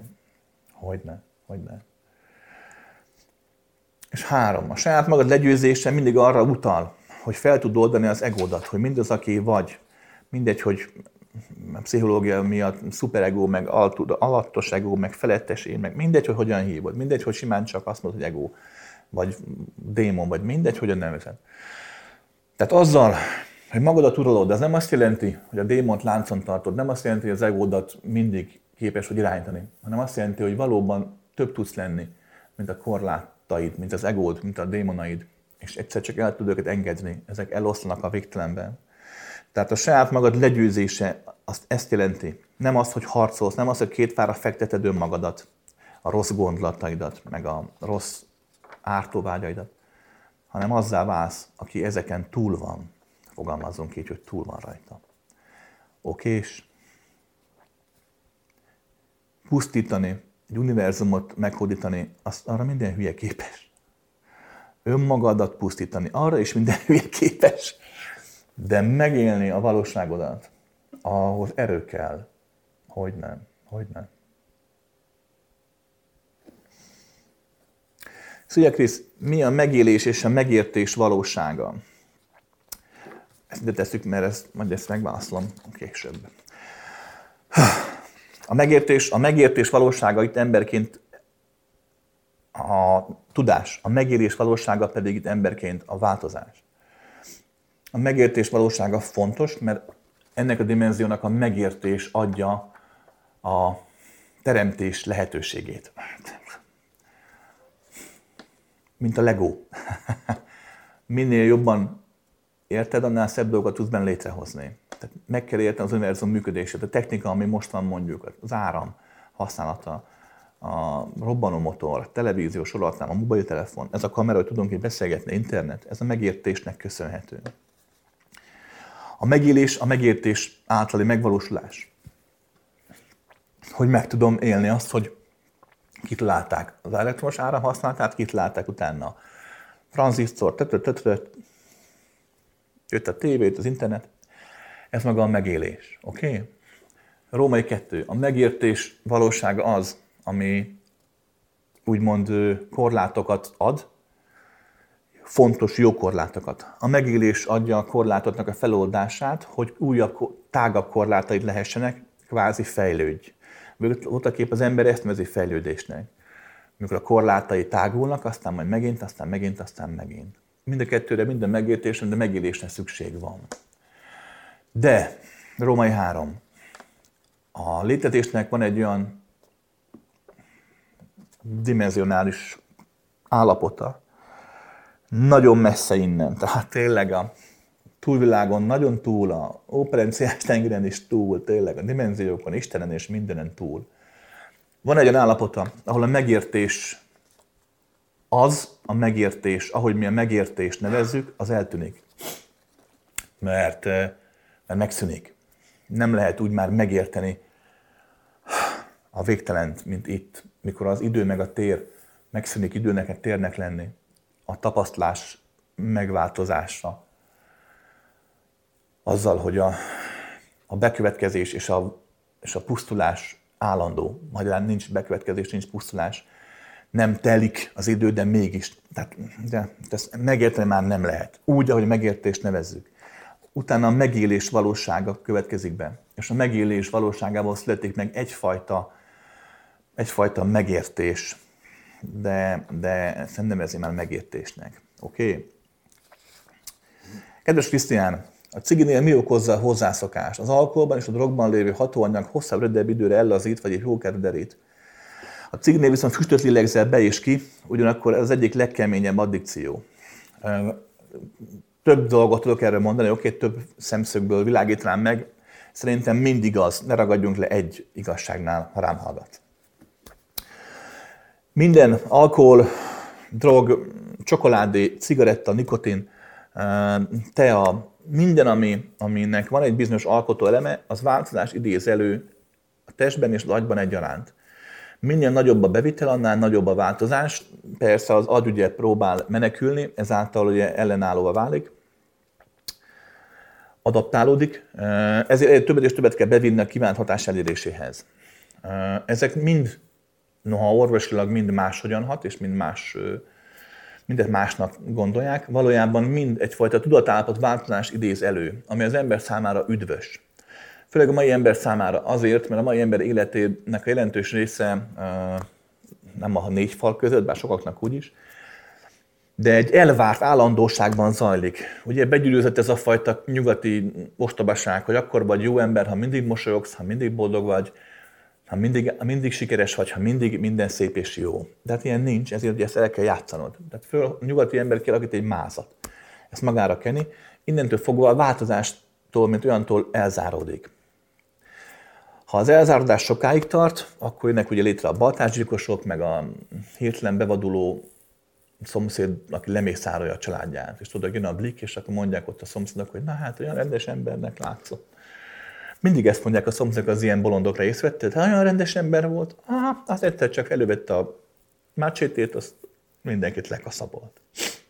De persze ez szélsőséges eset. Ugyanis legtöbben nem jut le idáig, hanem az életében berak olyan eseményeket, olyan dolgokat, amik tudatállapot változás idéznek benne elő. Valakinek ehhez elég a szellemiség, könyvet ír, moziba jár, könyvet olvas, vallásossá válik, spirituálissá válik, meditál. De az ember többségének ez nem elég, sőt úgy vettem észre, ezennek, ezen típus embereknek sem elég, hanem még szüksége van másmilyen változtató elemekre, alkoholra, drogra, nikotinra, egyéb más boldogságot adó hormonokra. Ez az egyik. Kettő. Ha megnézed, a, a cigarettában, az, az alkoholban, csokoládéban, mindenben, legtöbb addícióban mi a lényeges? A száj, kéz, mozdulatsor. Ha megfigyeled, amikor leülnek az ember beszélgetni, még ha nem is isznak alkohol, de mindenképp egy pohár vizet kérek, egy kávét kérek, azért egy teját. Ez azért van, mert ezen mozdulatsor, ahogy a szádhoz ér a kezed, és hogy rákcsánsz, nyomnyogsz vagy iszol, ezen mozdulatsor önmagában egyfajta öntudatlan, pozitív boldogság hormon szabadít fel, egyfajta pozitív változáshoz elő, ha normál esetben, ha valaki nem szélsőséges. Miért? Mert legelső tudatos boldogság élményed az a étkezés, mikor kibújtál a bőrödből, bőrödből, nem, anyukád bőréből, um, jött a cici, vagy jött a cumi. Ha megnézed, a gyerek ugye azonnal el is kell szopni az ujját, tehát szükség van erre a fajta kontrollra, erre a fajta körre, ami kialakul akkor, amikor a test, a semmi, és újra száj, orális fixáció. Oké, okay. a cigletárás legtöbb ezért fontos, nem azért, nem azért, hogy büdös legyen. A nikotin előbb-utóbb a testnek elengedhetetlenné válik, ha sokat viszel be. A testbe, amit beviszel, azt utána igényli. A testnek van egy olyan működő rendszere, hogy nagyjából tudja, hogy mire van szüksége. És ezt a vágyakkal szokta elérni. Csak ugye, amikor tönkrevágod ezt a rendszert, már pedig ugye, amit tudom én, a cigével, alkohollal, droggal, kólával, csokoládéval, fűszeres ételekkel, stb. ezt tönkrevágod, Utána már ugye az ember nem azt kívánja a teste, amit kell, hanem azt, amit belevittel mesterséges anyagot, hogy azt kipótolt, hiszen azért kezd kiürülni. A nikotin, koffein, ezek ugye három hónap, fél év, egy év alatt azért eltűnnek a testből, ha csak tényleg nem arról van szó, hogy már cigi hamu folyik a ereidben vér. Oké, okay. tehát maga a cigarettázás ez. Egyrészt nikotinfüggőség egyértelműen, másrészt ez a fajta orális fixáció. Boldogságot ad nekik. Három. Ha megnézed a mai világban, egyre jobban figyelnek, munkahelyen, kamerákkal, egyre inkább megfigyelnek, egyre inkább nagyok az elvárások, egyre több helyen kell tudnod helytállni. Nagyon kevés olyan dolog van, ami, ami megengedi neked azt, hogy pár percig önmagad legyél, pár percig kikapcsolódj. Mik ezek a dolgok? Betegség, ha beteg vagy, akkor oké, okay, akkor maradj otthon, pihenj. Ha nem vagy beteg, akkor, akkor dolgozz. És tudod, mi az érdekes, hogy milyen fura az ember, hogy nekem volt egy ismerős házas párom, nagyon rég találkoztam velük. Mind a kettő nagyon jó menő melyen egyikük egy, egy broker volt, nagyon menő broker volt, másik ott dolgozott, mint, mint ügyvéd a felesége, tehát milliókat kerestek, 20 év ezelőtt, nagyon jó ment nekik. Jött a gyerek, ott volt aranyos, kedves minden, de hát ugye ment a pörgés, ment a munka, három nevelőnő volt, kettő nappalra, egy éjszakára, nem hazudok. Mert hát ő sosem értek rá, és dolgoztak. És aztán eltelt pár év, és megint jött a következő gyerek, aki meg autista lett. Hát ugye tudjuk, miről van szó, extra figyelmet igényelt. És mi történt? A srác is, meg a lány is fogta magát, abbalták a melójukat, olyan munkát vállaltak, hogy pont meg tudjanak élni, hogy minél többet leesnek a gyerekükkel. A beteg gyerekkel, az autistával, nem az egészségesen. Tehát miért volt az, hogy, hogy betegnek kell lenni ahhoz a gyereknek, hogy extra figyelmet kapjon, vagy hogy nem extrát, azt a figyelmet kapjon, amit megérdemel. És ne érts félre, az autizmusnak a betegség, én nem, úgy nem tartom annak. Most azért használtam a betegség szót, mert betegségnek van apostrofálva. De, de maga az elv érthető, nem? Tehát olyan fura, hogyha valaki beteg, akkor, akkor neki pozitív előjogai vannak. Ha nem vagy beteg, akkor húzzál dolgozni. Kettő, a WC-zés. Ha megnézed, az embereket a WC-n ott nem piszkálják. ott békén hagynak, ma még. Mert hamarosan az lesz, most, most még, hamarosan az lesz, hogy nyilvános vécékben meglátod, majd ott lesznek a nagy képernyők, és beülsz majd vécézni a plázába, beúsz az ajtót, tényleg egybenek a fények, és meg neked reklámot. Miközben ott ülsz majd, és erőködsz, akkor ó, nagyon hangosan nyög, akkor arra nyérkenőt, megírják is ki, hol tud átvenni. Most azt lehet, hogy viccelek, de tíz év múlva tuti, hogy így lesz. Ha, ha csak addig el nem pusztul a világ. Hát hogy a fenében nem? Nagyon sok embernél megfigyeltem, főleg a férfiaknál, hogy egész nap dolgozik, hazamegy, és ott van a család, gyerekek, minden, és apa hazamegy, fogja magát, és beül a WC-re egy másfél órára. És ott nyomkodja a telefont, olvashatja a könyvet. Nem azért, mert, mert olyan sokáig tart neki elintézni a dolgot, hanem mert nem piszkálják. Tehát, hm? és a három a mai nyugati világban mind a mai napig a cigaretta. Tehát ha tudják, hogy te dohányzol, és fogod magad, és tényleg ott vagy két nagy meló között, egy eltlik egy óra, ha valaki csak úgy föláll, és oda megy nézni az ablakot, ki a világot, a főnök bejön, és egyből ledorombolja, miért nem dolgozol. De ha kimész elszídni egy stalbot 5 percre, akkor azt mondják, jó, menjél. Tehát ez is benne van például a cigarettázásnak a addikciójában, hogy, hogy szabadságot ad. Arról nem is beszélve, hogy a maga cigarettázás összeköt emberek, akik szintén cigiznek. Megindul a beszélgetés, megindul egyfajta kapcsolódás. Hát hogy ne? Ez is benne van hangsúlyozom, egyértelmű maga a nikotinfüggőség is, mint olyan számít. A legtöbb addikció az sosem csak az anyagról szól, tehát sosem csak a bevitt dolgokról, a drogokról, az alkoholról, csak arról is. Mindennek van egyfajta szellemi-lelki változtató ereje. Drága Krisztián, vannak emberek körülötted, akik már kezdetek óta segítik a munkádat. Letici és Hugi különösképpen közel állhatnak hozzá, de ez mindig látszik a szereteten, oda-vissza áramlik. Köztetek. A kérdésem az lenne, hogy sorszerű volt a találkozás ezekkel az emberekkel, vagy véletlen? Uh, véletlen nincs ilyen télen. Persze van, de nincs. Hogyne? Hogyne? Ezt úgy kell elképzelni ezt a dolgot, hogy uh, ha levetítjük az egészet a spirituális tanító játszmára. Mert amúgy minden, minden játszmában egy bizonyos nagyság, korlátlanság után, amit most elmondok, az megfigyelhető. Tehát abszolút emberi játszmákban, munkában, feltalálóknál, színészeknél, művészeknél, minden megfigyelhető ez, csak most levetítjük a kérdésed miatt a spirituális vonalra. A következő figyelhető meg. Kétféle, kétféle nagy spirituális megnyilvánulás van, ami valódi, és rengeteg végtelen számú van, ami, ami illúzió, vagy hát, vagy hát másról szól. A valódiaknál kétféle dolog létezik, az egyik a befele megélt, a másik a befele és a kifele is megélt. Magyarán van olyan butha, aki itt van a Földön, soha nem fogod róla tudni, hogy ő butha volt, mert nem derült róla ki. Élte az életét, boldog volt, elnézegetett itt néhány száz évig, aztán eltűnt. Van ilyen Krisztus is, van ilyen, minden, kiből van ilyen, aki, aki megmarad a maga univerzumában.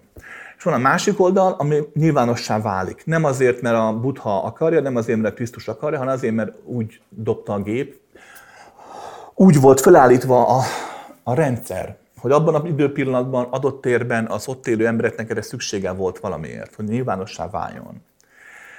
Na már most, ha az utóbbi következik be, és hangsúlyozom most a valódi dolgokról beszélek, nem pedig az emberi dolgokról, amik abszolút jók rendben vannak, csak akkor mindig az történik, hogy az adott Buddha, adott Krisztus nevezzük így, mindegy, vagy adott nagy tudatos végtelen egyén, olyan, mint egy nap. Ez azt jelenti, hogy gondolj be, a nap tök jó, hogyan távol van. De itt közül a nap már nem jó. Ha a nap itt lenne a hegy tetején, akkor baj lenne. Baj lenne. Elpusztulna minden. Tehát van egy illető, egy nagyon jelentős, tudatos valaki, akinek, aki a jelenléte miatt olyan erőt, olyan fényt generál, ami elpusztítaná az életet.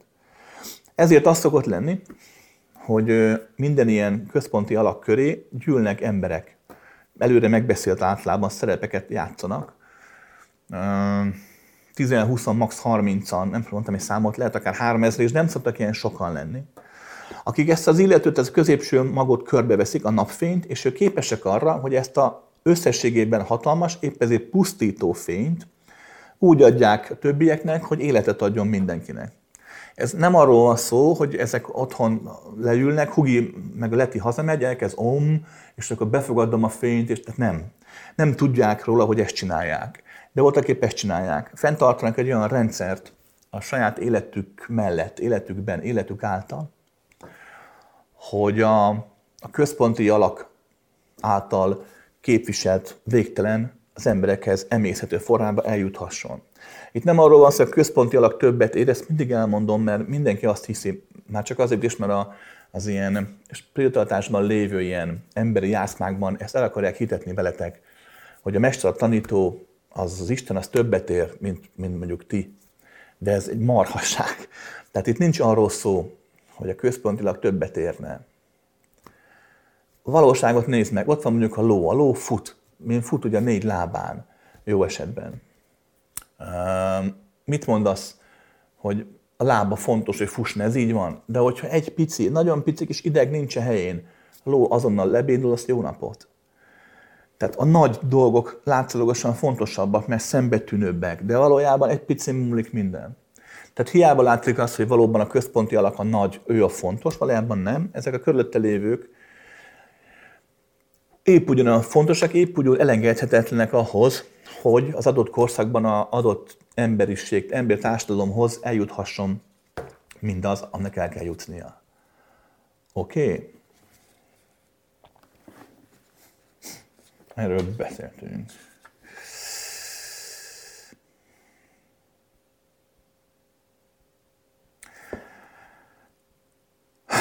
Van egy kérdés, nyugdíj megtakarítás és egyéb dolgokról. Figyelj, de ez egy hosszú, hosszan lenne, tehát hosszú választ kéne rá adnom.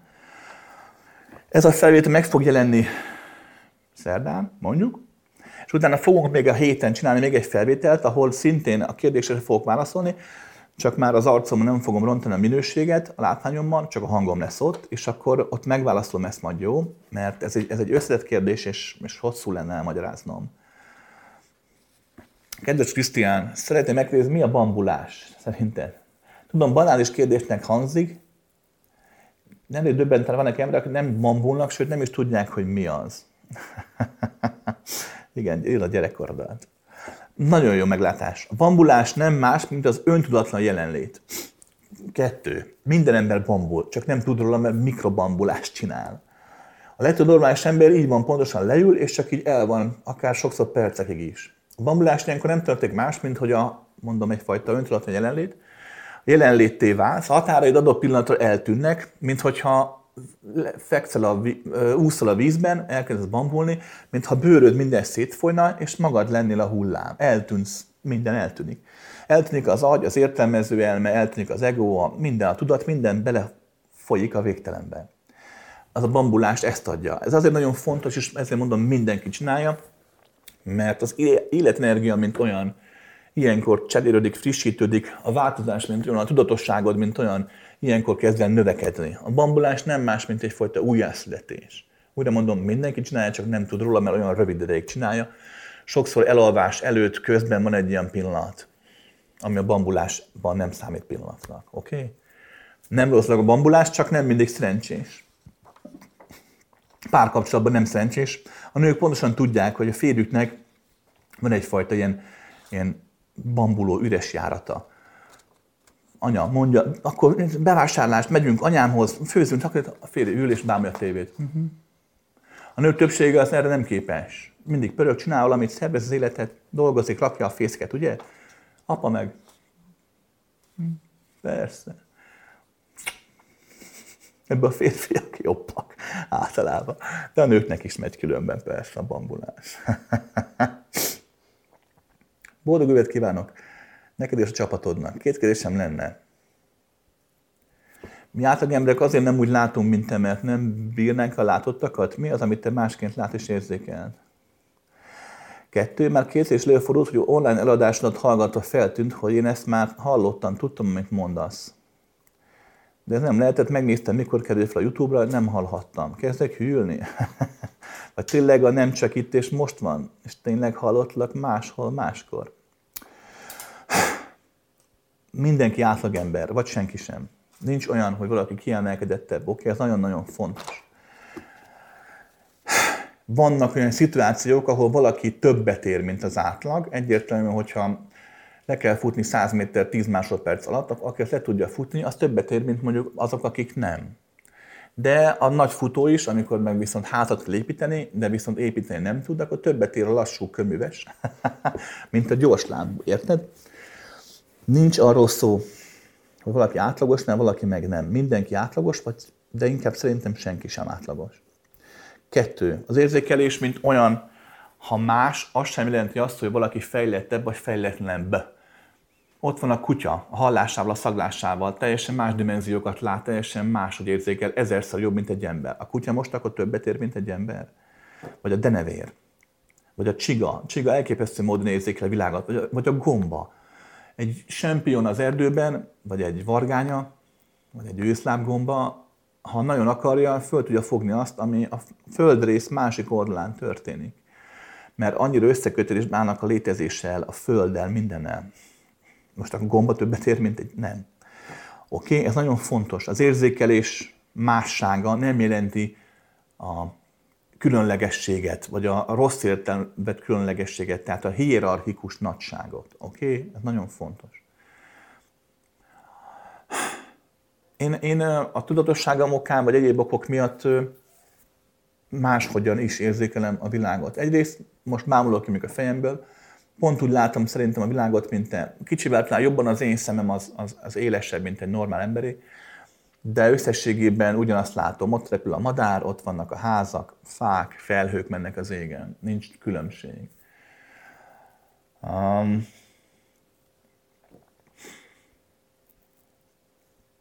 de teljesen egyértelmű, hogy a létezésnek nincs vége az anyagnál. Tehát a végtelen, mint olyan, nem csak az anyagom keresztül nyilvánul meg. Ezért én látok olyan dolgokat is, amiknek nincs, ami nem az anyagi világhoz köthető, de átlan nyilvánul meg egy más dimenzióban, más formává. Szoktam látni, mondjuk, hogy ezt akkor is mondtam, hogy amikor repkednek a bogarak a mező fölött, a pályájukat előre, voltak épp mindig elmondom, a madár vagy a repülő az nem repül, hanem úsznak. Hogy most madár repked, így látom mögötte, a, meg úgy előtte azt a csóvát, mint hogyha egy ilyen hullámban, hullámban repülne feltétleg ez amilyen gravitációs elektromágnesesség cucc lehet, aminek nincs még neve. Ha azt kitlálja az emberiség, akkor valószínűleg tud majd tényleg az UFO-kkal szárnyak nélkül is repülni. Szoktam aurát látni, de csak kényszerből hívom így, mert az, amit auralátásnak gondolnak az emberek, az nem az, legalábbis nem olyan. Van benne az a része is, de összességében több. Szokták kérdezni, mondja, milyen az aurám. Ilyet nem lehet mondani, mert az aura mindig változik. Az energiák, amik, amik ezek az változnak, de újra mondom, csak kényszerből használtam az aura szót, sokkal többről van szó. Mindig meggyőztek azzal, belátok az emberek fejébe. Ez nem igaz ebben a formában, kérem szépen, ez nem igaz ebben a formában. De maradjunk annyiban, hogy igen, olykor, olykor, mikor az emberi fejből kicsattan egy gondolat, ki zúdul belőle egy érzés, az valóban spontán, szeretném hangsúlyozni, nem szándékosan, de spontán fel szoktam fogni. De ha találkozunk az utcán és elkezdünk beszélgetni, akkor nem kell dúdosni a gondolatodat, nem látok bele a fejedben. Időben, térben sokszor megcsúszok én is. Épp a minap éppen minap jöttek hozzám gyerekkori barátaim, és ö, csöngettek, beengedtem a srácot. Láttam, hogy jön fölfele, és nem ért ide. és megjött egy másik haverom, és mondtam neki, hogy persze, gyere be nyugodtan, a Peti meg ott van már lenne, akkor majd megvár. És akkor kérdezte, hogy hát hol? Hát mondom, hát ott, tehát előbb megjött, nem? Tényleg, ha a lottó ötös, és a között kellett választanom, hogy megjött már a Petit, láttam, hogy följön. Tehát néha egy elcsúszok időben, térben, ez megesség, de nem, nem rögtön nagy látnók, nem kell komolyan, nem kell nagy feneket keríteni ennek, semmi extra. Tehát ilyen dolgokat is szoktam persze. De újra mondom, ezek, ezek nem olyan dolgok, amit nagyon hasra kell esni. És így van. Emberek, az, ami megtörténik most, az végtelenszer történt már meg. És végtelenszer fog még megtörténni. Mint egy visszhang, aminek sosincs elhalása. Értitek? Az létezés ilyen, egy folyamatos, végtelen kiterjedésben terjedő visszhang. Hogy számodra mikor lesz múlt, vagy jövő, vagy jelen, az a figyelmeden múlik. Hát hogy nem? Illetve kettő, mindig elmondom, fiúk, lányok, egy végtelen valódi tanító, valódi mester, valódi szakember, egy valódi apa, valódi anya, valódi nagyszülő, az nem az információk forrása, az nem a orákulum, nem a kinyilatkoztatás, nem az, aki megmondja, hogy mi a tuti, hanem az, aki benned lévő tudást a felszíne hozza belőled. A valódi tanító, valódi mester az, aki, aki eszedbe juttatja azt, amit most is tudsz. Nem ő adja a szádba, hát nem, érted, hanem te jössz rá arra. Ezáltal a szabadságodat megkapod, ezáltal a szárnyaid megjelennek. Érted? Azért van az, hogy sokszor így érzitek, amit, hogy amit mondok, azt már hallottad tőlem, mert erről van szó, hogy, hogy rájöttél már erre korábban is.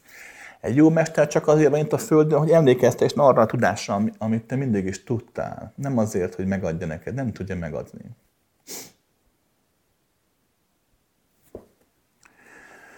Erről is beszéltünk. Erről is beszéltünk.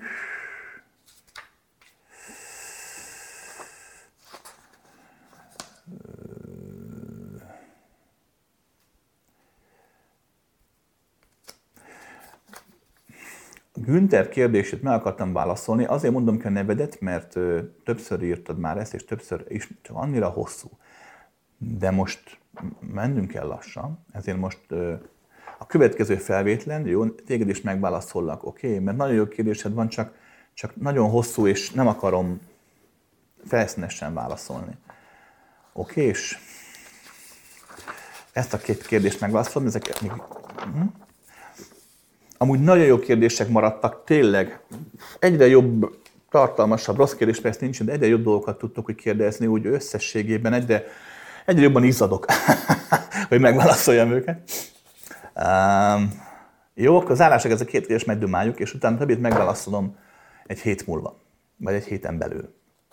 Kedves Krisztián, a párommal akarok szakítani. Nincs köztünk sem fizikai, sem lelki, sem szellemi közösség ebből a kapcsolatban úgy hiszem teljesen kiégtem. Tehát beszéltünk, és az jött ki belőle, hogy miattam ment tönkre minden. A gyereket is el akarná vinni, ha elmegy. Most megint ott vagyok, a part szakad. Nem tudom azt így csinálni. Már többször nekifutottam a szakításra, de mindig elhittem, hogy én vagyok a hibás, és inkább hagytam magam ebben a sárban. De most erőtérzek a változtatáshoz. Persze tudom, hogy én sem vagyok egy matyó himzés, de ez már akkor is túl sok. Van erről a jó kis módszered? Hát, egy módszer van. Föl kell és el kell menni, ha menni akarsz. Ez nem is kérdés. Sokat lehet rágódni, okosodni egy, szakítás előtt. Sokat lehet tenni érte. Így van, meg is kell szerintem. Egy párkapcsolatot nem szabad csak így felrúgni, de látom, ti már ezen túl vagytok. Ha viszont oda, oda lyukadtok ki, hogy mindent megtettetek, és nem működik, akkor fel kell állni. Van gyerek, mondta. Nagyon sokan mondják, hogy ez mekkora a szemétség, amit most mondok, mert igenis ne, ne legyen csonka a család. És ez így van. A család lehet, hogy ne legyen csonka. Ez is így igaz. De hogyha ott van egy férfi, egy nő, és marják egymást, berik egymást, üvöltöznek egymással, vagy csak állandóan feszültek, idegesek, haragossak. Hidd el nekem, a gyerek nem lesz boldog, hogy apa, anya otthon van, és állandóan ölik verik egymást. Tudod, hány olyan gyereket ismertem, aki könyörgött a szüleinek, hogy váljanak el? Egy anya egyedül, egy apa egyedül, ha nyugodt, boldog és kiegyensúlyozott, sokkal többet adhat egy gyereknek, mint anya meg apa együtt, miközben üvöltöznek, verekednek, vagy csak épp a feszültséget, a stresszt a gyerekeken vezetik le, vagy állandóan tintáznak és sorolhatnánk. Oké, okay, ez nagyon-nagyon fontos. Én nem vagyok válláspárti, de van, amikor nem lehet más csinálni. Római kettő. Teljesen egyértelmű, hogy van egy párkapcsolat, amiben mind a jó, mind a rossz, mind az építő, mind a romboló, mind az egység, mind a vállás, abból mindig mind a két fél benne van. Nincs olyan, hogy valaki csak az egyik a hibás, vagy csak az egyik a jó, mert csak ő adja a dolgokat a párkapcsolatban. Ez csacskaság. El ne hidd. A válláskor mindig az szokott történni, sőt, nagyon sokszor már a kapcsolat alatt is, hogy ugye a felek elkezdik ezt a hatalmi játszmájukat. A hatalmi játszma az egónak fontos. Ugye amikor egy párkapcsolat kialakul, az este többségében az ego vagy fél, vagy nagyon diadalt akar aratni. Fél ugye azért, mert megváltoznak az életében a dolgok, nem tud mit kezdeni, hiszen egy párkapcsolatban jön egy új ember az életedben, aki egy önálló tényező lesz, akit nem tudsz már úgy irányítani. Olyan, mint a hirtelen a bal kezed azt mondaná, hogy azt csinál, amit akar, nem tud irányítani, mert önálló független. Az életed része, tested része, de mégis független. Épp ezért valaki félelemmel reagál, de nagyon sok ego inkább azt csinálja, hogy akkor elkezdi erővel a másikat megtörni, maga alá, maga alá nyomni. Ugye a bal kezét kezdi lefogni, hogy ne csinálja azt, amit akar. Általában ez szokott sikerülni. A párkapcsolatokban kiszokott alakulni egyfajta hierarchia, ami van, amikor előnyös és jó, de valamikor meg nem, valamikor rombol. A hierarchia akkor működhet előnyösen és jól, hogyha változik. Tehát ha nem arról van szó, hogy csak az egyik fél mindig a király, a másik fél mindig a szolga, hanem ez változik. Igen, és valamikor a nő a király, királynő, valamikor ő a szolga, és fordítva, valamikor a férfi a király, királynő, és a férfi a szolga. A szolgát ne értsétek rosszul, nem arról van szó, hogy rabszolga vagy megalázottságról van szó, hanem arról, hogy igenis van, amikor nekem férfinak kell azt mondani, hogy legszívesebben most itthon ülnék és bambulnék a tévé előtt, de igenis felállok és segítek az asszonynak, meg a gyerekeknek, csinálom a dolgomat, szolgálok, és igen, és van, amikor a nőnek kell ugyanezt megmondani, hogy igen, igen, ez lenne a dolgom, de ennek arányában kell lenni, akkor kapcsolat, kapcsolat jól működhet. Viszont ez ritkán szokott így kialakulni, általában valamelyik fél dominálni akar, kvázi kevésbé akar szolgálni, csak királykodna. Az egyik ilyen trükk erre, hogy király lehessek a párkapcsolatban, az, amit csinálnak veled is, hogy te vagy a hibás mindenért. Hogy az önbecsülés lehet, mint olyan tönkre zúzzák. Ez azért is szokott sikerülni, mert nő tette fel a kérdést, a nők amúgy is hajlamosabbak arra, hogy a párkapcsolatban saját magukat hibáztassák, és ha a párkapcsolat nem működik, azt a saját maguk kudarcának éljék meg. Ennek számtalan oka van, nem menjünk bele. Írtak egy-két jó könyvet erről, olvasd el, ha gondolod. De valóban erről van szó, hogy a nők jobban élik azt a folyamatot, hogy ők vallottak kudarcot, ha a kapcsolatuk úgymond tönkrement. Erre a férfiak gyakran állapátnak egy lapáttal, és elérik azt, hogy magadat hibáztasd mindenért. Ez a férfiak nem gonoszságból teszik, legtöbb férfi érzelmileg nem annyira potens, mint egy nő, nehezebben kezd le az érzelmeit, és legtöbb férfi mindenképp arra törekszik, hogyha őt elhagyja a felesége, akkor erkölcse győztesen jön ki ebből az egészből. Nagyon sok esetben például a férfi nem is azért akarja vinni a gyerekeket magával, mert gyereket tényleg szereti, csak azért, hogy a nőt azzal, az anyát azzal bántsa megbántsa. Bizony. Oké? Okay? De persze nem mondtam nálatok is, ez van, ne érts félre, vagy ha félret hallgatja, amit mondott, nehogy nekem egy baseball jöjjön holnap után, mert nem rólatok beszélek általánosságban. Oké? Okay? Ha fel kell állni, akkor fel kell állni, és kész. És ennek nincsen módszer. Ez a módszer. Ez. Más nincs. Na, csak a zárásnak. Kedves Krisztián, a kérdésem, apa, miért hagytál el? Azaz mi értelme annak a rengeteg kilépett apának a gyermekek és az anyák életéből, akik talán még jobban szenvednek ettől, mint az elhagyottak? Ez az én személyes szappanoperám is. Apám nem akart, anyám igen, szerelem gyerek sztori. Még egy képem sem volt róla. Az apámat 23 évesen kerestem meg, azt hittem, hogy végre visszatér az életembe, de nem, menekül nem tudom, tehetnék-e bármit, amíg él. Mindenki azt mondja, hogy felejtsem el, de hogyan is tehetném? Lehet így még pontosan az első kérdésem. Apa, miért nem akartál? Úristen, jó Isten! Hát figyelj ide!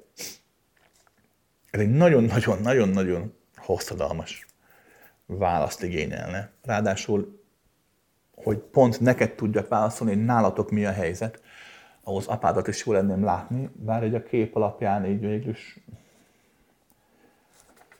valamennyire így meg tudom, meg tudom keresni a szálat, de kezdjük általánosságban, oké? Okay? Uh,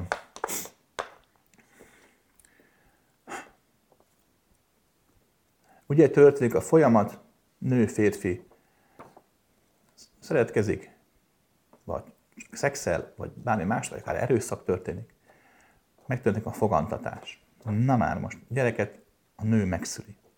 Na már most, az apa és az anya az ilyenkor még nincs. Van egy szülő, szó szerint szülő, és van egy nemző, ugye? Nőből lesz a szülő, aki a gyereket a világra hozza, férfiből lesz a nemző, aki magát a nemzést, mint úgy végrehajtja. Anyává, apává válni kell. Ezt jó esetben, általános, normális esetben a természet különböző dolgokkal, hormonokkal, egyéb energetikai vetületekkel, dimenzionális csatornákkal ez biztosítja. Én láttam ilyet, sokszor végignézni ezt a folyamatot, ahogy a nőből anya lesz. Ez gyakran megkövetkezik amúgy előre. Magyarán sok nő úgy válik anyává, hogy még, még meg sem fogant, de már anya csatornát nyílnak ki benne. Ebbe időben ráhoztam a frászt az ismerőseimre, mindig meg tudtam mondani egy nőről, hogy már áldott állapotban van, pedig még csak négy napos volt a gyerek, vagy egy hetes a magzat. Vagy tényleg megmondtam egy nőn előre, hogy már ő, ő, ő gyereket fog szülni két éven belül, mert akarja. Ja, hogy mondta a lány, de hogy akarok gyereket, nem, nem, nem, aztán két éven belül tényleg megfogant. Mert már látszott nála, mert kinyíltak ezek az energiák. Ez a férfiaknál is látható, csak náluk ritkábban, de ott is bekövetkezik, hogy egy férfi már volt a gép apa, csak nincs még gyereke kézzelfoghatóan. De ez ritka. Az este többségében, miután a gyerkőc megjelenik, ez a nőknél általában akkor, mikor a pocában elkezd növekedni, a férfiaknál pedig akkor, amikor már az elméjével meg tudja érteni a gyermeket, a férfiaknak a megértés fontos. Tehát olyan a nulla éves kortól, mikor ott van a kezébe adják először, utána pedig 5 éves kor után, 3-5 éves kor után, mikor a gyerkőc már érthető, már beszél, már vihető. Ugye 5 éves korában a gyerek már az apjára már elkezd úgy néz, mint az Istenre. Addig az anya volt az Isten, aztán apa lesz az Isten, mert ugye 5 éves kor előttig, hangsúlyozom, most csak általánosságban beszélek, de megfigyelhető 5 éves kor előttig ugye a gyerek a világgal ismerkedik, ezáltal az anyára van szüksége, aki, aki óvja, védi, szereti a maga mikrokörnyezetében, miközben játszik a játékaival a szobában. Viszont 5 éves kor körül már gyerek kezd kilépni a világból, már saját maga akarja felfedezni. Ugye nézd meg a gyerek, mikor két-három éves szereti, ha felveszik. 5 éves gyerek, 6 éves sem annyira nem szereti, ha felveszik, ő már oda akar menni, már meg akarja csinálni a kis dolgát, már kezd kinyílni a világra. És ilyenkor már inkább az apára van szüksége, aki ott áll a háta mögött, és ad neki egy biztos hátországot, és segíti a felfedezést, de nem a gyerek helyett teszi meg. Ha megnézed, az apák azok, akik jó van fiam, persze másszál fel a fár nyugodtan, és azért ott áll, figyel, de engedi. Anya meg, jaj, ne, anya, mi lesz az egény gyerekkel, le fog esni. Tehát jó esetben ez a folyamat így alakul ki. De nem mindig. Sőt, sokszor nem. Van, amikor igenis egy nő, aki szülő, csak szülő marad. Vagy elvégzi a munkát tisztességesen, mert úgy nevelték, és igenis a gyerekre, de igazából nem tudja anyaként szeretni, mert nem válik anyává, megesik. Vagy valamikor tényleg le is adja a gyerekét, sőt, hát ugye hányan eset van, hogy a nő titkolja a terhességét, gyorsan megszli valahol a kukák mellett, és ott hagyja, hogy megfojtja a gyereket. Hát egyértelmű, hogy nem volt anya.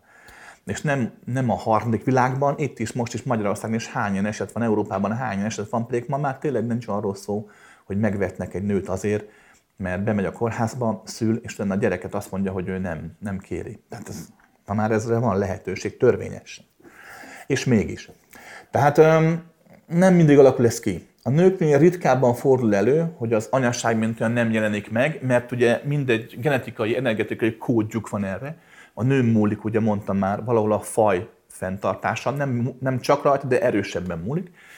Épp ezért a hormonháztartás és egyéb dolgok a fejben, neuronok, stb. úgy működnek, hogy a nőben az anya megjelenjen, az ösztön, anyai ösztön ugye erőteljesedjen. A férfiakban ez ritkább, az apai ösztön, de a férfiakban is meg szokott jelenni, csak nem mindig. És mondom, általában később. Na már most, abban a pillanatban, ahogy egy férfiban a nemző szinten marad, az apa nem jelenik meg, abban a pillanatban te, mint a gyermek, vagy mint a, az anya, egy elképesztő teherré váltok. Újra mondom, ez az ő szemszögéből nézve így. Tehát nehogy magadat hibáztass nekem, könyörgöm. Jaj, dehogy. A férfit sem éri meg hibáztatni, hogy nem vált apává, csak nemző maradt. Nem éri meg hibáztatni.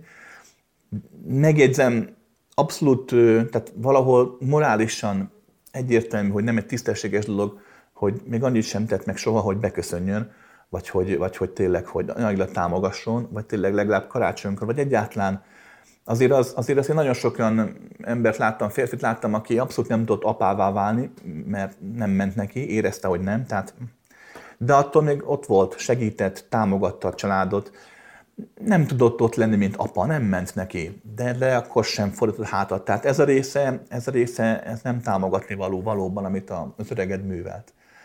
De nagyon, nagyon gyűlölni vagy haragudni, azt sem éri meg rá, mert csak magadat mérgezed ebből a dologgal.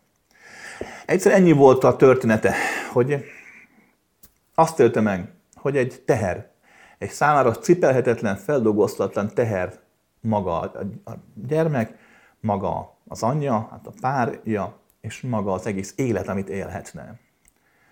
Ugyanis valóban erről van szó, azért apának, anyának lenni, az egy teher. Hát, hát a gyerekkel nagyon sok munka van, borzasztó sok munka van.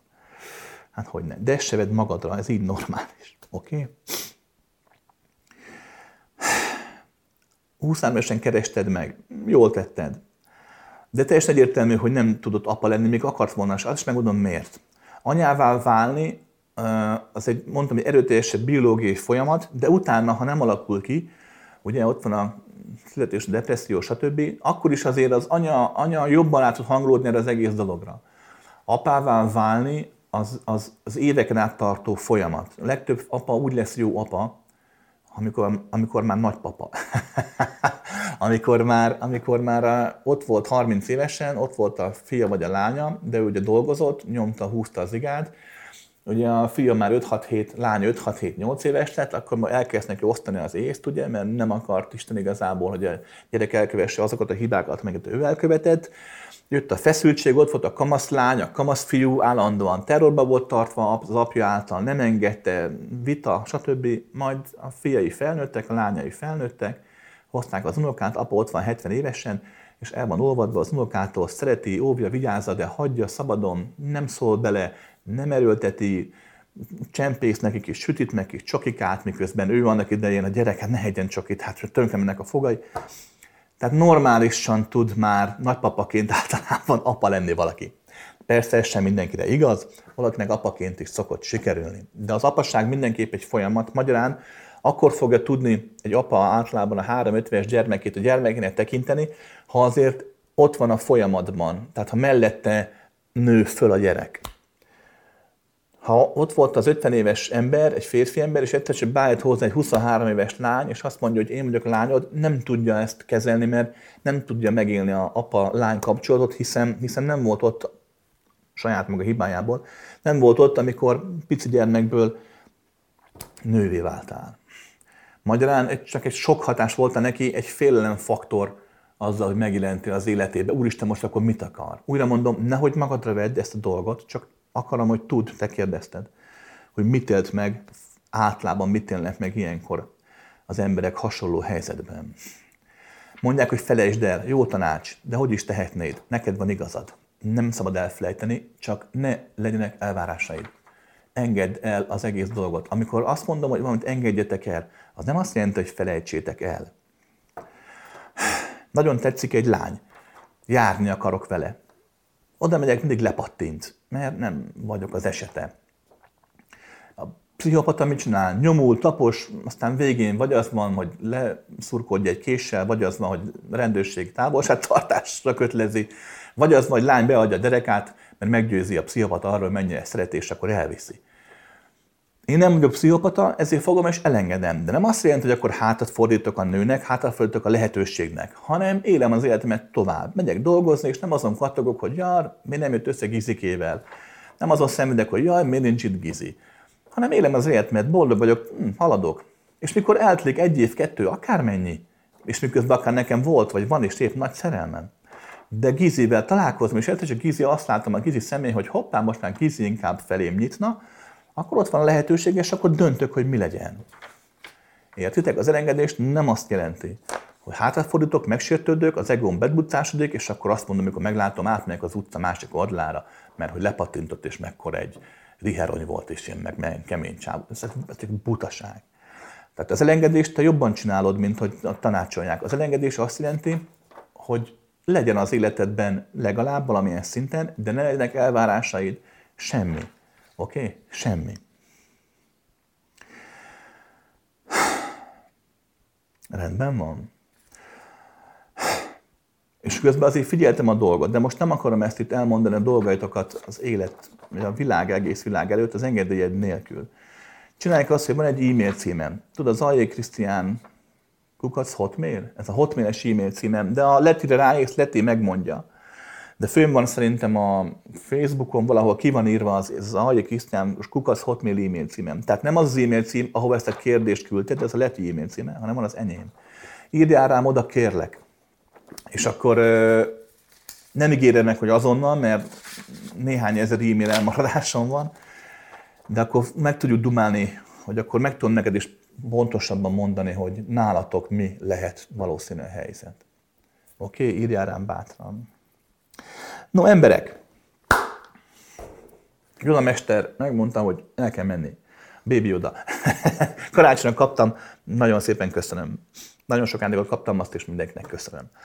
Um, ahogy mondottam, volt, lesz még egy decemberi előadásunk, így online, ahol már csak a hangom lesz, ott meg fogom válaszolni ezt a maradék potom pár száz kérdést, igyekszem megválaszolni. Rendben van? Ezen túl nagyon sokan kérdezték, írtak nekem e-mailt, ezért most nem a reklám helye, de elmondom. Nagyon sokan azt mondják, hogy azért mondom ezeket el, mert hogy reklámozom. Nem, csak ti nem tudjátok, hogy hány e-mailt kapok.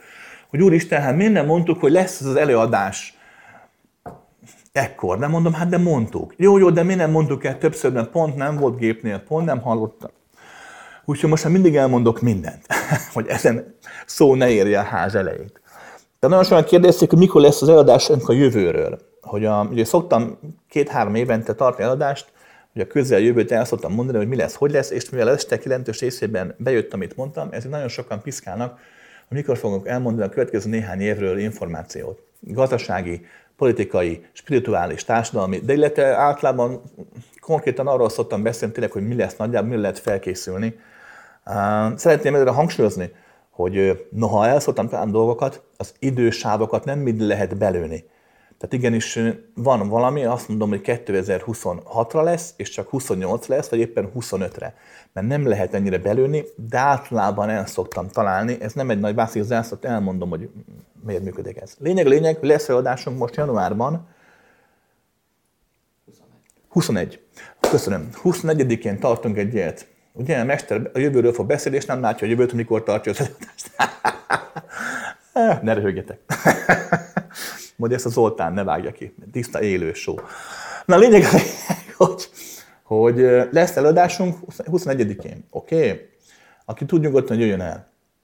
Nagyon sokan kérdezték, hogy mikor lesznek az ilyen klasszikusak, a lélekvédelem, ilyen tanfolyamok, kurzusainkat idén fogunk tartani, tényleg fogunk mindenkit értesíteni, megbeszéltem a letíciáikkal is, hogy állandóan kiküldjük, majd mindig elmondom, majd legyen info, lehessen választani, oké? Okay? És akkor haladunk szépen tovább, online is leszek mindig fix előadásokkal, vagy fix témákkal. Szépen haladunk, jön a nyár, elmegyünk táborozni, tartunk megint, mindig tartunk ilyen tudatosodásos, megvilágosodásos táborokat. Illetve, illetve összeraktam végre két dolgot, amit megígértem már régóta, úgyhogy azokat is elkezdjük majd. Így a szeretet, határtalan szeretetre, meg ugye a mindenség lélek megélésére, meg a halál utáni valóságok megélésére, ami nem elmélet, hanem gyakorlat. Plusz elkezdünk majd újra, még ezt a Leti se tudja, meg a Hugi se úgyhogy mert biztos most fognak egy bakot ugrani a rövükbe. Elkezdünk majd újra csinálni olyan dolgokat, amit régen emlékeztek, volt a, volt a figyelem gyakorlat, amikor nem történt más, nem beszéltünk, nem volt előadás, csak figyelem gyakorlás volt. Elkezdünk újra ilyen gyakorlatokat csinálni, mert azt vettem észre, hogy hála Istennek egyre többet tettnek inkább már a, a gyakorlat, mint ami szükséges, a megélés, mint sem az elméleti tudás. Mind a kettő fontos, de a gyakorlattal talán többre megyünk. Jó? No, jók lehetek.